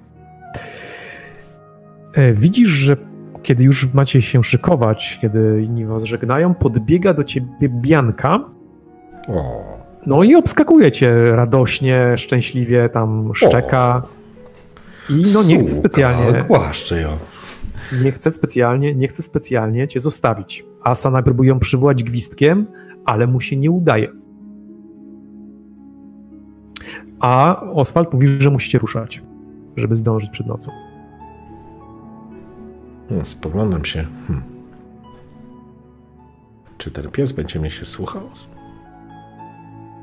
Uśmiecham się w stronę Alsanaja, rozkładając trochę ręce, wiesz, w takim... On też rozkłada ręce. On też rozkłada ręce. Ale widać, że dużo sympatii zyskałeś dzięki temu u niego. Mhm. Rzucam w Elfim. On nie, on nie, on nie gada po Elfiemu. Nie, on nie zna Eltarino, jest wychowany Nie. przez ludzi. Tak. To nie jest żaden elf, to jest człowiek tylko, że ma ostre uszy. Może zabierze się z nami. Pokazuje ci, że nic nie może zrobić na palcu, oczywiście, wiesz, korzystając ze swojego, swoich zmysłów, tak? Mhm. Swoich umiejętności mowy, pokazuje ci, że no nic nie zrobi, a musicie ruszać. No to ruszajmy. Wiesz, że alternatywą jest przywiązanie go do konia, nie? Przywiązanie jej do konia, żeby szła z koniem. A tego widocznie Alsona nie chce robić. Patryk nie widzi całej tej sytuacji, bo pewnie wyglądałoby to zgoła inaczej, więc żeby Patryk się nie włączył do tej Mhm. sytuacji... To biorę psa. tego Podcho- idę do Alsanaja, ruszam do Alsanaja. Mhm. Bianka ruszy ze mną. Nie masz nic przeciwko temu? Pokazuje ci, żebyś tylko o nią dbał. Mm, Pokazuje ci serce, pokazuje ci twoje serce i pokazuje na, na, na Biankę. Uśmiecham się. Jakąś komendę, gwizdek, cokolwiek. Dobra, to teraz wykonamy test na ogładę. To nie jest przekonywanie, to jest y, po prostu test na ogładę, test y, plotkowania, ale to będzie trudne, bo to jest jego talizman. Minus 20. Minus 20 do ogłady, tak? Tak, bez rekszpilu, z uwagi na to, że ty nie korzystasz z Okej, rekszpilu. czyli co, 26 mam. No, najwyraźniej. U. Widzisz, że patrzy na gwizdek i chowa go pod ubranie. Po czym klepie cię po ramieniu i idzie. Bianka idzie z nami. Zabieram tylko Dobra. od niego, mu, każemy mu dać jakieś żarcie dla tego psa. Ma coś? Okej, na, na, na pewno zostaliście wyposażeni w żarcie. chodzi tylko. Te psy jedzą to samo co wy. Jak jecie kaszę, to, to, to jedzą kaszę. Proszę. Jak są ziemniaki, to, to jecie ziemniaki, nie? Okej. Z nimi. Semafor. E... Dobrze. Towarzyszy tobie Bolty, Donbeck, towarzyszy tobie również Oswald Rampley. Obu ich chyba lubisz trochę. E... Może Oswalda mogłeś mniej lubić, ale on na pewno ciebie bardzo lubi z uwagi na Lubię ich bardzo, przecież pomagałem mu. e, na fakt, że no, ostatecznie nie postradał życia dzięki tobie, dzięki twoich, dzięki twoim szybkim lekarskim inicjatywom. Z Boltim dużo rozmawiałeś, bo Bolti to raczej sympatyczny, sympatyczny mały facet e, o bokobrodach. Dosyć rzadkich u jego pobratymców. Oczywiście Bolty mówił ci swoje rodowe nazwiska przydługie, coś tam tłumaczył, jak to wygląda, czy im jest stryjkiem, wujkiem i tak dalej, ale ostatecznie zgubiłeś się na, na którymś tam jego poziomie rodziny. Ostatecznie wyszło, że jest y, piąta woda po kądzieli Karla Franca, imperatora, więc tyle Oczywiście. dowiedziałeś, że każdy próbuje znaleźć sobie jakąś tam drogę do władzy i szczyt, zaszczytów. No ale dobra, wracając do, do waszej podróży. Oddzieliliście się od Lorda Patryka, oddzieliliście się od... A, zapomniałem, że jest Bianka jeszcze. No i Słucha się mnie, no, ale- tak w ogóle sprawdzam, czy się, jak ją Nie. wołam. Nie. A masz tresurę albo opiekę nad zwierzętami? Nie, ale rzuciłem już pięć na ogładę, czy tam sześć. No, z sześć. Owszem, no, przywiązała się do ciebie, ale niekoniecznie się ciebie słucha. Nie potrafisz wydać prostych poleceń. No, wołasz Bianka, no to się na ciebie patrzy. Jak dobrze. pokazujesz, Okej. pokazujesz gdzieś ręką, no to patrzy w miejsce, gdzie pokazujesz ręką, a to znowu na ciebie. Jak zupełnie jak Moli. Dobra, słuchaj, e, jedną rzecz tylko chciałbym zwrócić uwagę. Podczas podróży podpytuję się, mm, to znaczy Boltiemu, pytam Tak? się, zwracam uwagę na jego kaszel. E, Panie Bolti, skąd ten kaszel? Zaczęło się dzisiaj rano. Nie wiem, obudziłem się już z bólem tutaj na, na klatce piersiowej, tak jakby trochę mnie uciskało. Przejdzie, rozchodzę to. Uśmiecha się do ciebie. Bolti, nie lekceważ tego, to... Jak dotrzemy już tam, to chciałbym do tego wrócić. E, Taka jeszcze informacja, jako leczenie, umiejętność, również potrafisz leczyć choroby. To nie są tylko leczenie ran, ale również i chorób.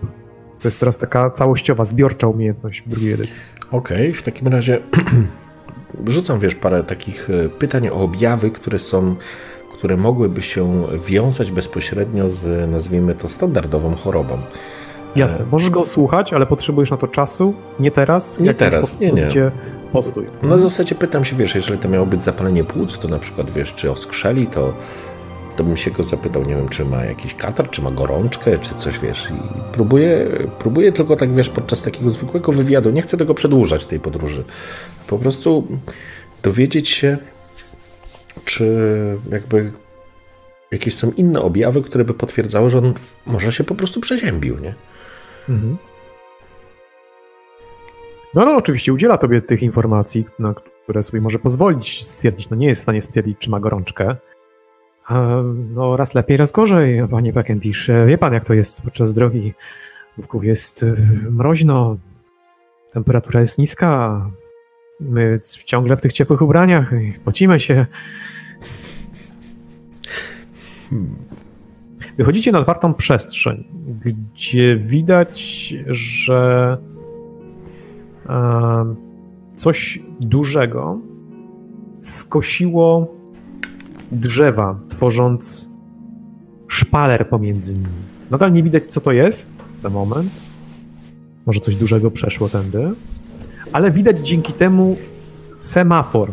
Dokładnie wyszliście w miejsce, gdzie ta wycinka drzew, ten szpaler, stworzony przez coś gigantycznego, jakby czy gigantycznego, jakby coś praktycznie spadło z nieba i ścięło okoliczne drzewa. Dzięki temu widać semafor. Wiesz, że nazywa się warownią świecy. Przynajmniej tak jest to nazwane przez żołnierzy Kregliców. Coś tam tobie wspominał podczas drogi i pan Bolty, i e, sam Oswald, którzy są w miarę zaznajomieni z historią tego obiektu, przynajmniej w teorii. Wiesz, że był pierwszym semaforem, nie wiesz, czy są inne, ale oni powiedzieli, że jest to pierwszy semafor, który miał połączyć Talabein z Averheimem. Wiesz, że jak wszystko w Wielkim Lesie podlega zmianom, taki ambitny plan Karla Franca no nie zakładał, że las pochłonie semafor nieodwracalnie. Oni uważają, że, z czego już się zdałeś sobie sprawę, Talabeklandczycy uważają, że Karl Franz jest nieudacznikiem. A przynajmniej ludzie, którzy podlegli są e, Kreglicu. Sam semafor widzisz, że mieści się na otwartej przestrzeni. Widać, że stoi nad urwiskiem.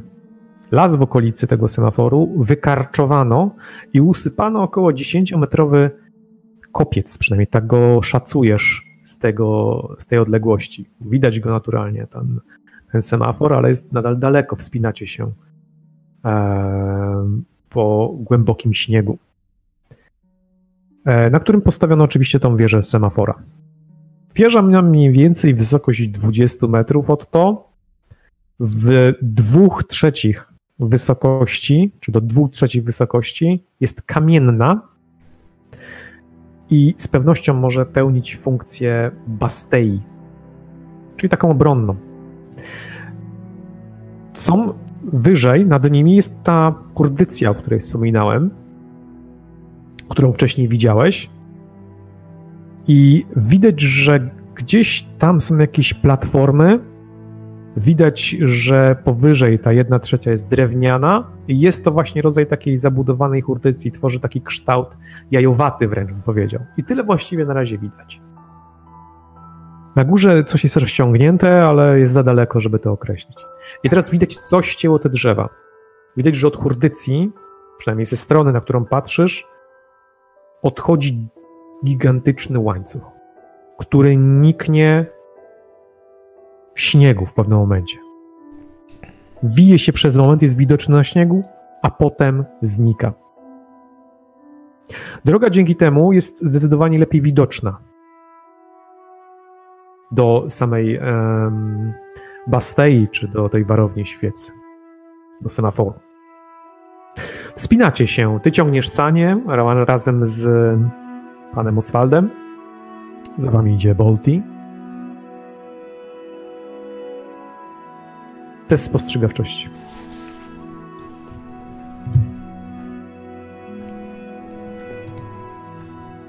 Pięćdziesiąt cztery, inteligencja 50, ale mam spostrzegawczość plus 10. To wyszło. Widzisz na śniegu coś się osypało. Nie wiem, w odległości może 15 metrów w prawo, może 20, ciężko powiedzieć. Widziałeś, że coś się po prostu osypało, jakby jakby w dół. Zatrzymałeś się instynktownie. Miałeś wrażenie, jakby pod śniegiem coś się poruszyło. Spoglądam tam. Zwracam uwagę towarzyszy.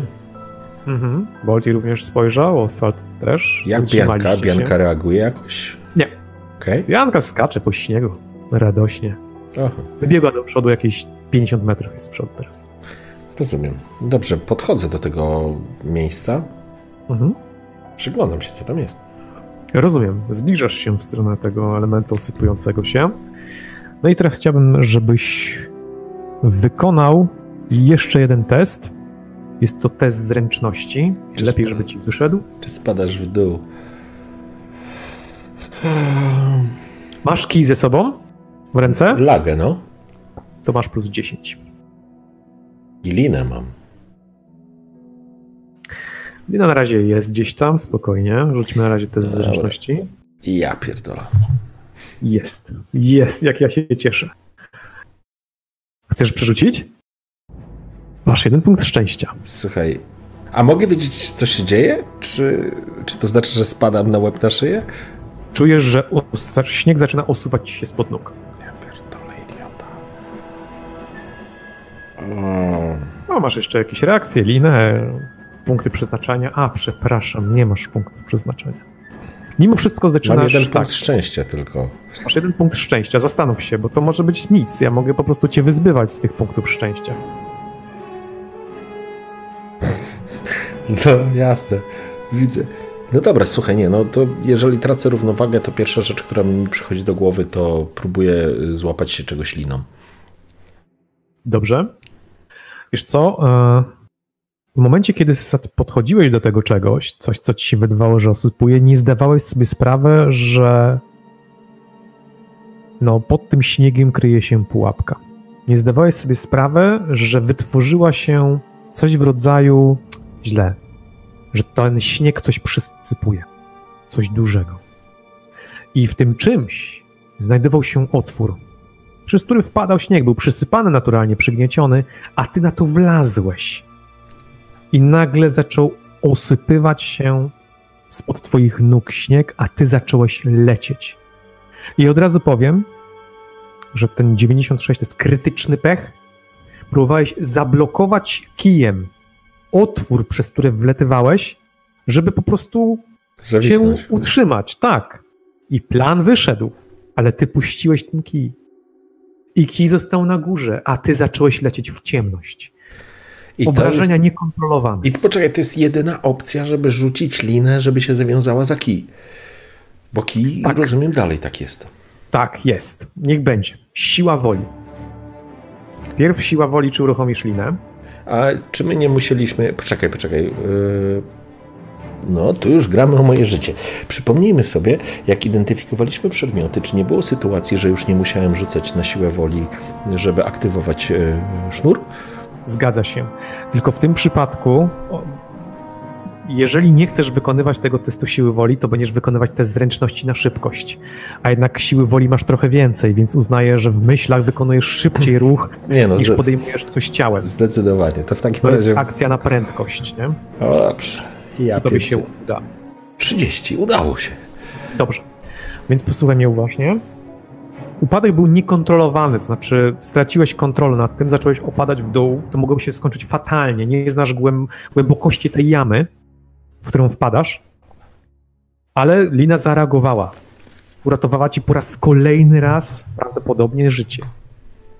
Zawisłeś w absolutnych ciemnościach wewnątrz czegoś, no ciężko ci stwierdzić, co to jest od razu śnieg zaczął cię przysypywać, znaczy zaczął się osuwać spod ciebie, teraz leci on tak, wiesz, zwolna, bo już dostałeś kilka razy w łeb lodem, a teraz już leci zwolna, ty wisisz, lina zawiązała się wokół twojej nogi. Wisisz do dołu, wokół kostki masz linę i lina jest zawiązana do twojej laski, która została na górze. No, światowej sławy traper jesteś. Opadasz w dół, wszystko tobie wisi, worek wisi, no wszystko i słyszysz z wewnątrz wyraźny dźwięk pomruku. Czegoś groźnego. O kurwa. Próbuję. Gdzieś niedaleko. Mhm. Próbuję się podciągnąć No dobra. do góry. E- Test krzepy. Kurwa mać. Krzepa? Właśnie, rzadko kiedy to robimy. A jest tu krzepa. 32 mam krzepy. Jesteś zawiązany za nogę, nie jest to takie proste. O fuck. No dobra, 32. O kurwa. Słuchaj, Dyndam. dyndasz. Próbujesz się podnieść, ale dyndasz. Coś jest pod tobą. Coś jest pod tobą. Panowie!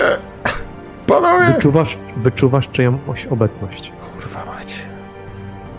E, Dźwięk jest zawodzący, taki. Ale to jest pomruk, to jest jęk, to co to jest To takie? jest jęk powiązany z pomrukiem. Ciężko, spróbuję to oddać tego, żeby Ale nie, nie- nie brzmiało prób- śmiesznie. Nie próbuj y, może naśladować, tylko pytanie, czy to jest ludzkie, czy nieludzkie. Raczej w tym kierunku. Na, na pewno, o, dobrze, wydaje mi się, że możesz to określić. Na pewno kiedyś było ludzkie. Kurwa, znowu mutanty, ja pierdolę, no. Co za las w ogóle. No dobra, no to ja po prostu tam, wiesz, starałem się nie robić jakiegoś wielkiego zamieszania.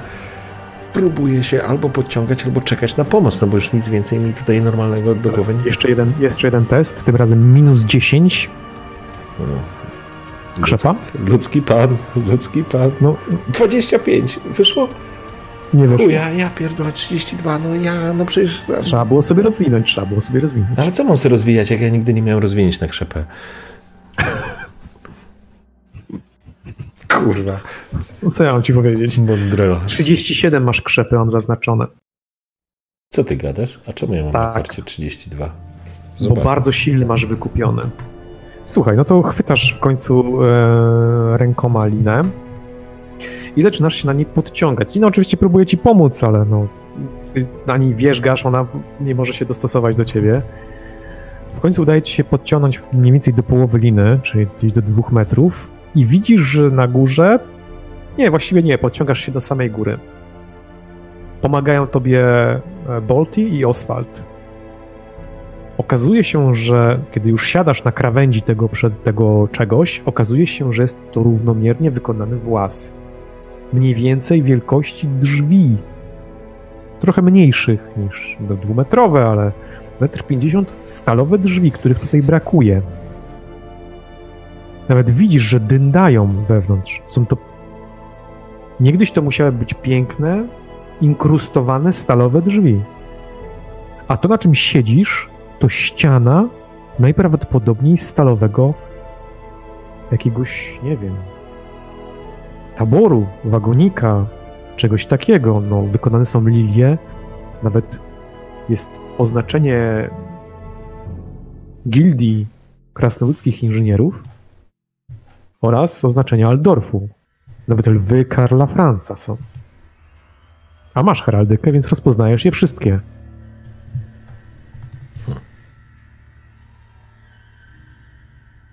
Masz wrażenie, że to, co tutaj leży, co jest zakopane pod śniegiem, musiało spaść z tego łańcucha.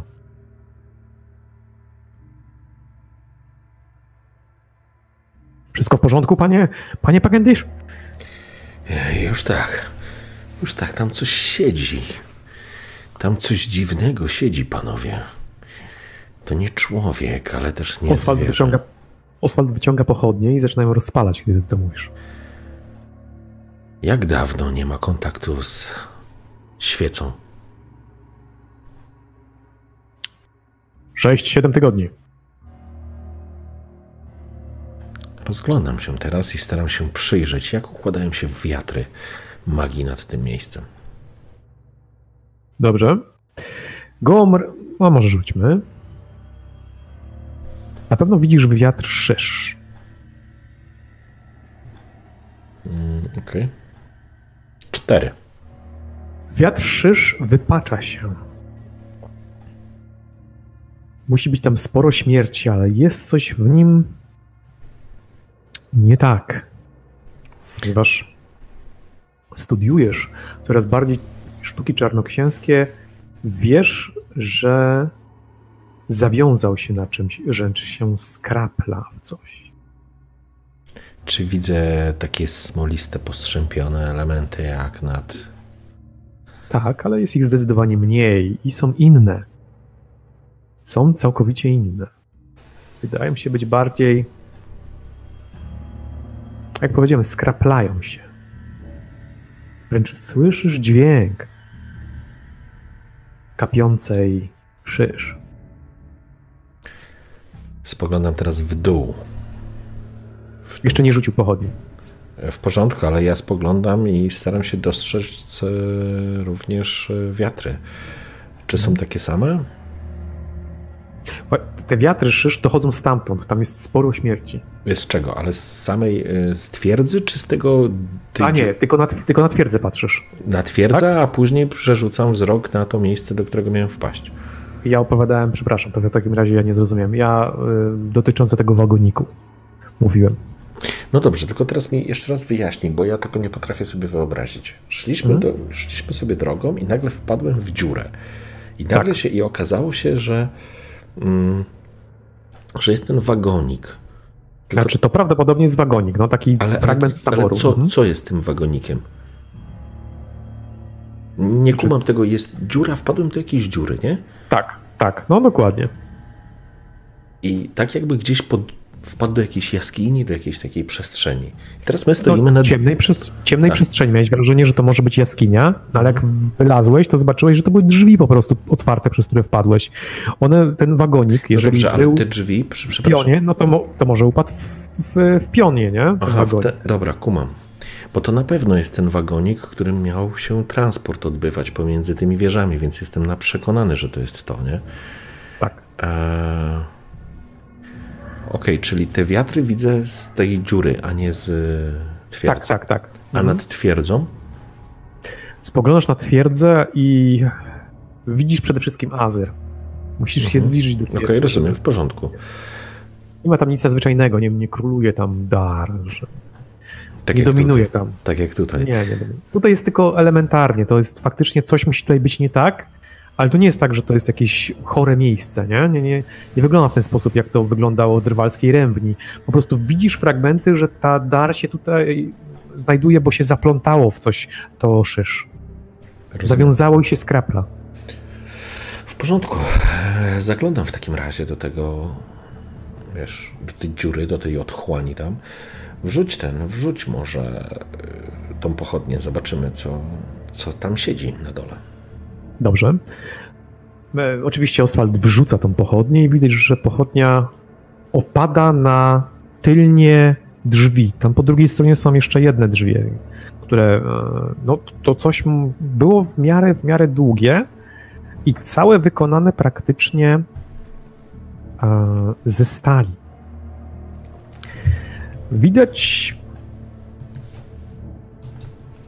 od razu coś, co się rusza. Nie będę opisywał jakby wnętrza e, tego wagoniku, tylko od razu powiem, co widzisz. Widzisz Mhm. istotę przykurczoną, która stoi na fragmencie drzwi, na różnych przedmiotach, które musiałeś tutaj znajdować, na fragmentach ciał, które na pewno tutaj są, bo rozpoznajesz, że wewnątrz jest co najmniej kilka ciał, kilka leżących osób, na sobie wręcz można powiedzieć, może to coś ściągało, gromadziło je tutaj. Widzisz jakieś znaki, herby, widzisz no, elementy samego wagonika, które były, które zostały poniszczone prawdopodobnie ciosami czy cisami e, tej, e, tej istoty. Istota z pewnością jest gulem. Nie ma na sobie zbyt dużo odzienia, ale wskazuje, że, że również należała do, y, do osób przemieszczających się tym wagonikiem. Widzi, że teraz jest przykucnięta, łysa, jasne, białe fragmenty włosów spływają jej po twarzy i nie wiesz, czy na jej twarzy, która przypomina jakąś wykręconą staruchę, którą ledwo co wykopano z grobu, widać strach. Właściwie nie wiesz, co to za emocje się malują na jej twarzy. Oczy należą do trupa, ewidentne bielma. Zęby czarne, smoliste, brudne, jakby gryzła, a ręce wyglądają jakby, nie wiem, tak samo jak i klatka wyglądają na brązowe wręcz, na szare, tak jakby zbyt długo leżała w ziemi. Czuć smród teraz wyraźnie, Mhm. zbyt długo nieotwieran, nieotwieranego e, cmentarzyska. Ten, taką stęchliznę. No ale ta istota już nie wydaje dźwięku, teraz patrzy na, na was. Nie na źródło światła, ale na was. No i wyciągnięte te łapy. No dobrze, ale raczej nie wyskoczy do góry, nie? No raczej nie. Nie mogła ciebie pochwycić, jak wisiałeś na tej linie. E, Wagonik ma, nie wiem, długość e, gdzieś około 8 metrów. Nie więcej. No dobrze, przynajmniej wyjaśniło się, co to jest. No raczej nie zakładam, że będziemy się tam zapuszczać. Ruszajmy do twierdzy. Widzisz, że no. jeśli chodzi o Boltiego, to kiwa głową zdecydowanie, ale Oswald, Oswald się zastanawia. Spoglądam na niego. Panie Oswald, jakiś pomysł? Wydaje mi się, że z tej odległości moglibyśmy sobie poradzić z tą istotą dosyć szybko. Jeśli chce pan zajrzeć do środka, mogę. Zastrzelimy ją. Dokładnie. Spoglądam. No, mogę to zrobić. O ile da się ją zabić. Spróbujmy. Tak czy siak, zamordowała wielu nieszczęśników, którzy tam weszli. Sama jest nieszczęśliwą istotą. Zakończymy tylko jej marny żywot. Jakimś... Chce pan zrobić tą przyje... Chce pan uczynić tą przyjemność? Spróbujmy. Podchodzę. Mhm. Z czego chciałbyś strzelać, powiedz mi? No z flintlocka oczywiście. A nie z muszkietu? A jest muszkiet. Muszkietu. Właściwie on się nie różni niczym, tylko tym, że masz e, lunetę, e, która zmienia z zasięgu długiego na krótki i masz zamiast celowania plus 10 masz na plus 20. Dobrze. A tak to się niczym nie różni, nie? Po prostu jest, no, Panie Bolti, muszkiet. ściąga muszkiet, ładuje, tobie podaje. Zdejmujesz skórzane zabezpieczenie na lunetę. Poprawiasz kolimator, ustawiasz. E, Spoglądam. strzelasz, strzelasz z forkietu czy bez? Mm, To znaczy to w dół mierzę, więc chyba bez. Dobra. Tak mi się wydaje, no bo, no bo forkiet to jest ten, ten, ten stojak, nie? Mhm. To raczej no, musiałbym być wyżej, żeby z niego móc skorzystać, żeby stabilizowało mi, tak mi się wydaje, więc raczej bez. Natomiast y, wypowiadam parę z, y, wiesz, parę słów modlitwy y, związanej z Wereną i z Morem oczywiście, tak żeby słyszeli. Celuję Dobrze. i strzelam w głowę. Dobrze. W takim razie e, z celowania masz plus 20. No i zasięg no tutaj nic nie robi, nie? Więc tak wszak po prostu krótki. No dobrze, czyli mam 34, czyli mam Plus 50, 5 jeszcze, plus 5 broń z e, najlepszej jakości. 54, to mam 59. Dobra, tada. Oczywiście, że nie trafiłem. No trudno, chyba że chcesz przerzucić. Nie, Dobrze, no w takim razie no, strzał padł. Istota e, zareagowała automatycznie, zdała sobie sprawę, że jest zagrożenie. Zaczęła jęczeć, zaczęła no, krzyczeć w waszą stronę. E, oczywiście jest to nieartykułowany krzyk, raczej, raczej popiski, e, jakieś takie dzikie mm, odgłosy, lekko przerażające. ale to jak flintlock, czyli mam trzy strzały. Nie, to jest pojedynczy strzał, to jest normalny muszkiet. Flintlock ma trzy lufy, a to ma jedną dobra. lufę. No dobra. Ach, skryliłem. Pozwoli pan. Tak. Bierze, ładuje i sam oddaje strzał. Zobaczymy, jak Boltiemu poszło. Trafia tą istotę, e, ale niestety no, pierwszy strzał jej nie powalił. Ranił ją w okolicy torsu. E, Jedynie ona zawyła, co na pewno sprawiło jej ból, no, ale Bolt zaczął ładować dalej, a wyście spojrzeli się na pana z panem Oswaldem. Może jej się nie da zabić. Bolti załadował i podał tobie broń. No dobrze, spróbuję jeszcze raz. Mierzysz, ona się po, porusza. Z wyroli, kurwa. No, strzelanie do uwięzionego gula. No, banda z wyroli po prostu. Dobra, rzucam. 44. Udało się. No to rzuć obrażenia. Y, którą- Ręka. Jaką kością? 2K10. Wybierasz wyższy wynik, bo to jest e, druzgoczący. 2, 6. Szóstkę wybieram. Czyli 10. Em, no, gul padł. Dostał w rękę, urwało mu tą rękę. Pocisk rozerwał mięśnie. Ręka poszybowała lekko w powietrze. Opadła na ziemię. No i gul przetrącił się, upadł do tyłu i zamarł. Rozumiem. Panie Bolti, proszę jeszcze raz załadować. Ładuje. Ok. Załadowaną przymierzam do nieruchomego. Strzelam jeszcze raz. Dobrze. Za cel nieruchomy masz plus 20, za celowanie masz plus 20 i plus 5 za broń. 45 i moje umiejętności strzeleckie 34. 79. 25 trafione i teraz jeszcze obrażenia strzelam. 2K10. Wybieram 7. Okej. Czyli 11. Ciało się nie poruszyło, znaczy poruszyło się delikatnie, ale nie wygląda na to, żeby Gul po prostu oszukiwał. Okej, porządku. żeby był artystą e, swego rodzaju. Tak czy siak już nie żyje. Oscarowa ostatecznie. rola. No dobrze. No to w takim razie, panowie, oddaliśmy przysługę matce na córze, a teraz sprawdźmy. Widzisz, że wewnątrz pobłyskują jakieś świecidełka. Ale żeby przyjrzeć się im e, z bliska, musiałbyś, znaczy, żeby w ogóle określić, co tam się znajduje, musiałbyś się na dół opuścić i zejść bezpiecznie. Dobrze, oprócz oczywiście obwiązuję się liną i opuszczam się na linię. Proszę. Panie Pekendish, czy mamy na to czas? Zapytał się Oswald. Nie wiem, przecież sam pan zalecał, żebyśmy rozwiązali ten kłopot. Skoro już go rozwiązaliśmy, to sprawdźmy, co się tutaj wydarzyło. Z jakiegoś powodu te wagoniki tutaj wpadły. Dosłownie chwila. No rozumiem, on, znaczy przekonałeś go na pewno, ale chodziło mu bardziej o wykończenie tej istoty, a nie e, zachowywanie się jak hiena cmentarna, no ale nie komentuję, no jesteś ekspertem, Tak. poważna mina. Nie, ale tak zupełnie szczerze, chcę sprawdzić coś zupełnie innego. Musisz Znaczy, skorzystać z dodatkowej liny, którą ma ze sobą. e, Tak, no to opuszczajmy na tej linie. Ja chcę się dowiedzieć tak naprawdę to, co mnie intryguje, to są kwestie tego skraplającego się wiatru. Dobra. W takim razie opuszczają ciebie na linię, masz ze sobą swoją linę, ale nie bierzesz laski. Okej. Po prostu niewygodne to będzie, tak? No, mhm. Ustalmy, że to jest po prostu niewygodne bardzo e, opuszczania cię, więc wzdłuż opuszczasz się wagonika. To, co kiedyś faktycznie było wagonikiem, było pięknym i luksusowym e, pomieszczeniem.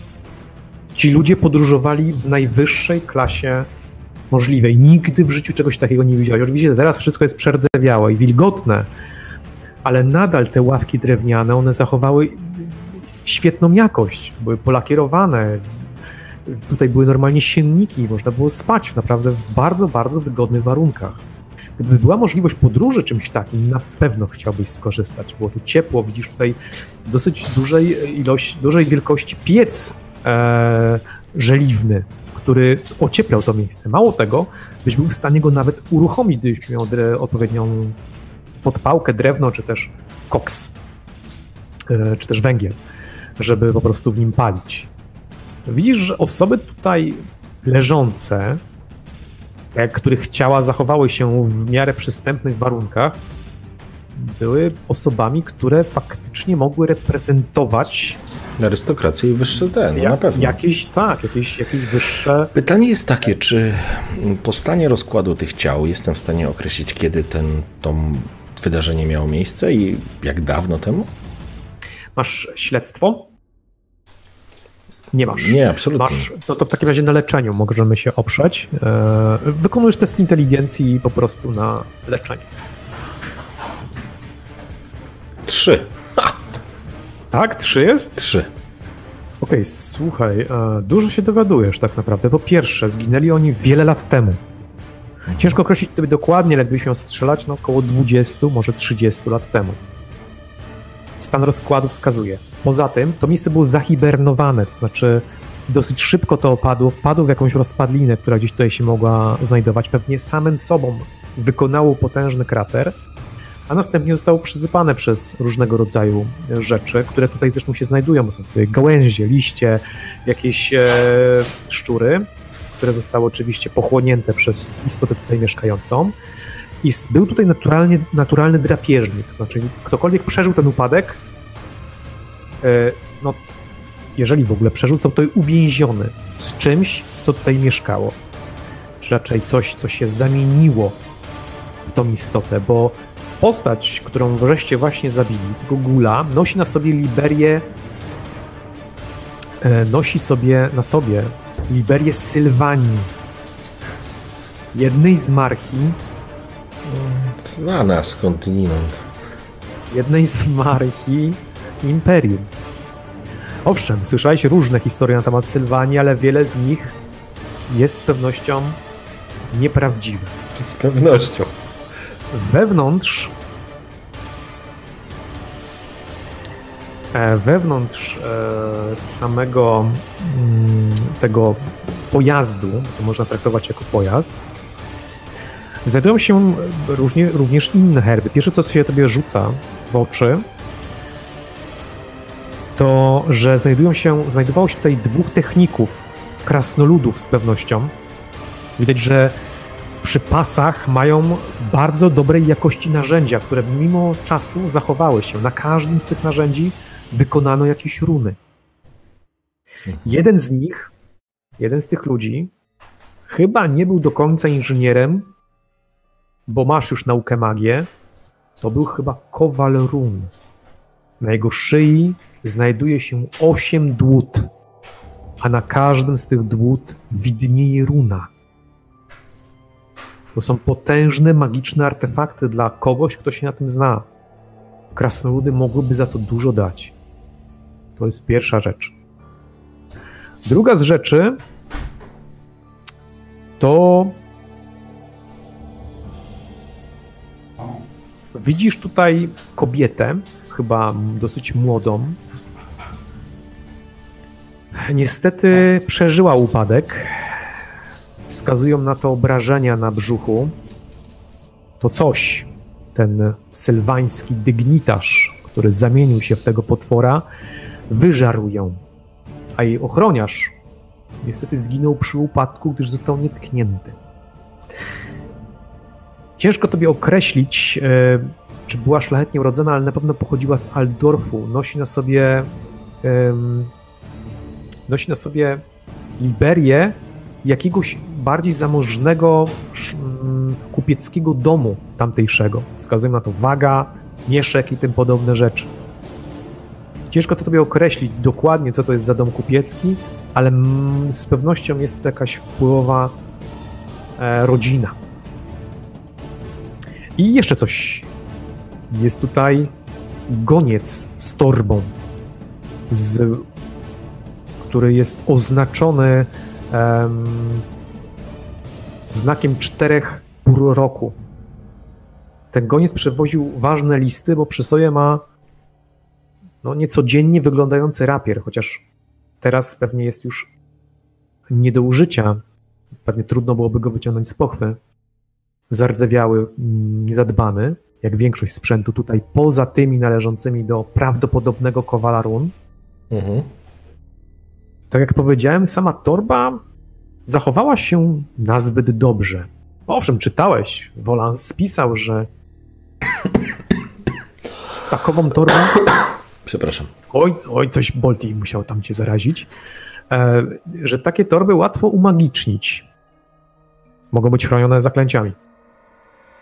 I tak i ta jest chroniona zaklęciem. Ktoś ale- rzucił na nią zaklęcie, Ale czy to jest zaklęcie docelowego? ochronne takie, żeby na przykład, Ochronne. żeby nie zniszczała, czy żeby na przykład nie dostać się do środka? żeby się nie dostać do środka.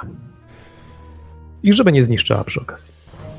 No cóż, to w takim razie bierzemy narzędzia krasnoludzkie.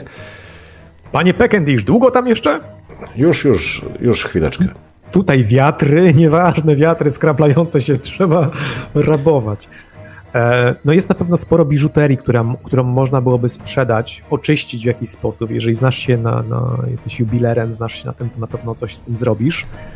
E, Z pewnością ta kobieta ma e, sporo przedmiotów, no ale ten krasnolud również i pewnie wśród ciał, wśród tych Nie, e, już bez przesady. resztek zna, To, znajdziesz również trochę. to, co chcę wyciągnąć, to chcę wyciągnąć na pewno zabrać ze sobą tą torbę na Mhm. stówę i te elementy em, tych narzędzi krasnoludzkich.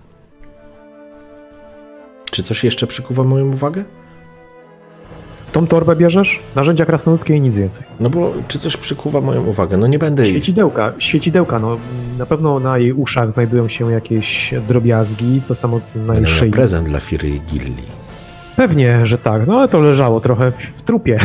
Oj, tam zaraz, nie bądź małostkowy. Liczy się dar, serca. Dobrze, słuchaj, e, to... No nie, no nie, nie, nie będę, nie jestem hieną cmentarną, bez przesady. Zabieram, zabieram tylko magiczne rzeczy. Dobrze, czyli ściągasz ten e, amulet, znaczy właściwie to nie jest amulet, tylko no po prostu sznur, na którym znajdują się te dłuta. Mhm. E, Okej, no rzućmy na naukę magię, tak na szybko. Dobra. 11. Są wykonane z Gromrilu. Co to jest Gromril? To jest, to jest metal, który pozyskują krasnoludy, którzy tylko krasnoludy potrafią go obrabiać. E, zatem bierzemy tylko magiczne przedmioty i sprawdzamy jeszcze, mm, o co chodzi z tym skraplającym się wiatrem. Dobrze. E, miałeś dosyć dobre rzuty, więc nie będziemy tego przedłużać. Słuchaj, te wiatry były zogniskowane na tej istocie. To znaczy ta istota z Sylwanii, ten, ten kurier, czy kimkolwiek ona była, tą Liberią, e, po przeistoczeniu, bo najwyraźniej musiała się w jakiś sposób przeistoczyć.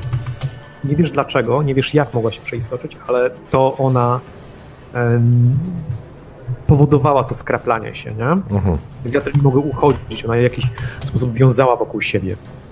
Myślę, że robiła to bezwiednie w momencie, kiedy tą istotę pozbawiłeś ostatecznie e, istnienia, bo życiu ona już dawno nie żyła, to te wiatry się rozwiązały i zaczęły uchodzić w stronę Wielkiego Wiru. W porządku. Lub ewentualnie jakieś tam linii geomancyjne. Okej. Okay. Wyłazimy. To miejsce jest oczyszczone, jeżeli można takie nazwać. No i robię symbol z wareny i, i do góry. Dobrze. W takim razie mm, zostaliście podcią- zostałeś podciągnięty do góry i ruszyliście do przodu. Oczywiście powiedziałeś, co tam się znajdowało, pozostałem dosyć ciekawi mimo wszystko. Tak. Chociaż dopytywał cię Bolti. Mm, Oswald udawał, że go to niespecjalnie interesuje, bo przecież chciał, żebyście ruszali już czym prędzej, ale przysłuchiwał się dosyć wyraźnie e, temu, co tam się znajdowało. Opowiadam im o wydarzeniach sprzed 20 lat o tym, co to było, że to był fantastyczny, wiesz, fantastyczny pojazd, który, którym podróżowała elita i z jakiegoś powodu to wszystko się tu zapadło. Mhm. Ale i opowiadam im interesującą historię, tak jak potrafię opowiadać. Opowiadam o tym, że obrazowo opisuję, jak to się musiało runąć w dół, jak przeklęty wysłannik Sylwanii. Oczywiście nie wspominam, że torba z listami jest od niego, nie? No właśnie, nie jest od niego. To był inny goniec, to, to był goniec, który też tam Aha, był. Okay. Bo to, to, nie należało do niego. To był aldorfski goniec z czterech pół roku. Słuchaj, tak e, pozwalając sobie troszeczkę przyspieszyć, ponieważ macie tylko godzinę drogi do semaforu, może nawet mniej, ja bym chciał wiedzieć, co robisz z tymi przedmiotami, z tymi, um, z tymi dłutami, które jak określiłeś należały do kowala run krasnoludzkiego mhm. i z tą torbą, no bo z, jakoś na runach się niespecjalnie znasz, nie wiesz, czy kiedykolwiek będziesz w stanie czegoś takiego użyć, ale jest to na pewno wartościowe znalezisko. Nie, no to dłuta, Co robisz z torbą? Torba, jeżeli torby mogę włożyć do i schować do, mm, Boże, jak to się nazywa, do wora swojego, to do wora. Jak najbardziej. Torba jest, y, no, torba jest w jakiś sposób umagiczniona, ale to zaklęcie możesz spróbować zdjąć. Dobrze, to tak. Y, no ale to teraz przy nich mam to robić, to czy... No, za godzinę nie będzie już czasu, no bo dotrzesz do y, tej Dobrze, w porządku, w porządku. Chyba, że wolisz to zrobić w bezpiecznym miejscu w warowni. Ale czy to jest, czy mam umiejętności do tego, żeby ściągnąć to zaklęcie? Nauka magia, oczywiście. Możesz to oczywiście, możesz to robić na dwa sposoby. Siłowo, rozproszeniem magii. Mhm. Zaklęcie jest potrzebne, zaklęcie powszechne, albo za pomocą nauki. Dobrze, próbujemy ściągnąć to zaklęcie. Rozbroić to. Wszystko, ja, wszystko robię w imieniu Wereny. To są bardzo ważne informacje. Nie można zostawić. Oczyściliśmy to miejsce z demona. Ale nie byłem zwyczajną hieną cmentarną, o którą mnie wszyscy posądzali. Jesteś zwyczajną hieną cmentarną. Rzucaj na... na Nieprawda. Co za pomówienia. 20, wyszło. Ale masz rzuty faktycznie pewnego czasu. No, dobrze, no, znalazłeś wytrych magiczny i zdjąłeś zaklęcie. Torba jest bezpieczna. Możesz ją bezpiecznie otworzyć bez... Yy a czy ci w żaden sposób krzywda. Okej, okay, a czy ta torba jest nadal umagiczniona i mogłem, mógłbym Nie. z niej korzystać? Nie. Nie. To było zaklęcie tylko zarzucone no, na torbę. W porządku, no to sprawdzam. I to, dosyć, I to dosyć, powiem ci szczerze, no musiało być ono potężne. Przez tyle lat wytrzymaliście. utrzymało się tyle lat. Jasne. Dobrze, e, w takim razie chętnie zaglądam e, w te listy, tylko tutaj informacje do Keymap. Mm, To nasi widzowie zadecydowali, że pójdę ścieżką demonologii. Były do wyboru również kapłan, kapłańska kariera, ale to wyście zdecydowali, więc teraz bez takich wymówek mi tutaj. Dobrze. Idziemy dalej. Rozglądamy się oczywiście w tych, tych kwitach. Dobrze. Listów jest kilka, kilkanaście, ale dwa z nich, no są wśród nich, może nie dwa, ale jeden będzie bardzo interesujący dla ciebie. Jest tutaj, są tutaj przede wszystkim listy adresowane do Manfreda von Schiraka z zamku Kolsa. Są one oczywiście opatrzone imperialnymi lakami, ale list e, Rafaela Giulewno, magistra patriarchy Kolegium Niebios, jest chyba naj, najciekawszy, dlatego że, jest, dlatego że jest adresowany do Ottona Peckendisha. Co? Jeszcze raz powtórzę, żebyś zrozumiał, o co mi chodzi. List Rafaela Giulewno, magistra patriarchy Kolegium Niebios, jest adresowany do pana Ottona Peckendisha. Ale pierdolisz. O kurwa. O stary, wyciągam go drżącymi rękoma. I teraz zaczynam sobie układać. 20 lat temu, ja mam 20 lat, 20, nie, ile ja mam? 20 ze 2.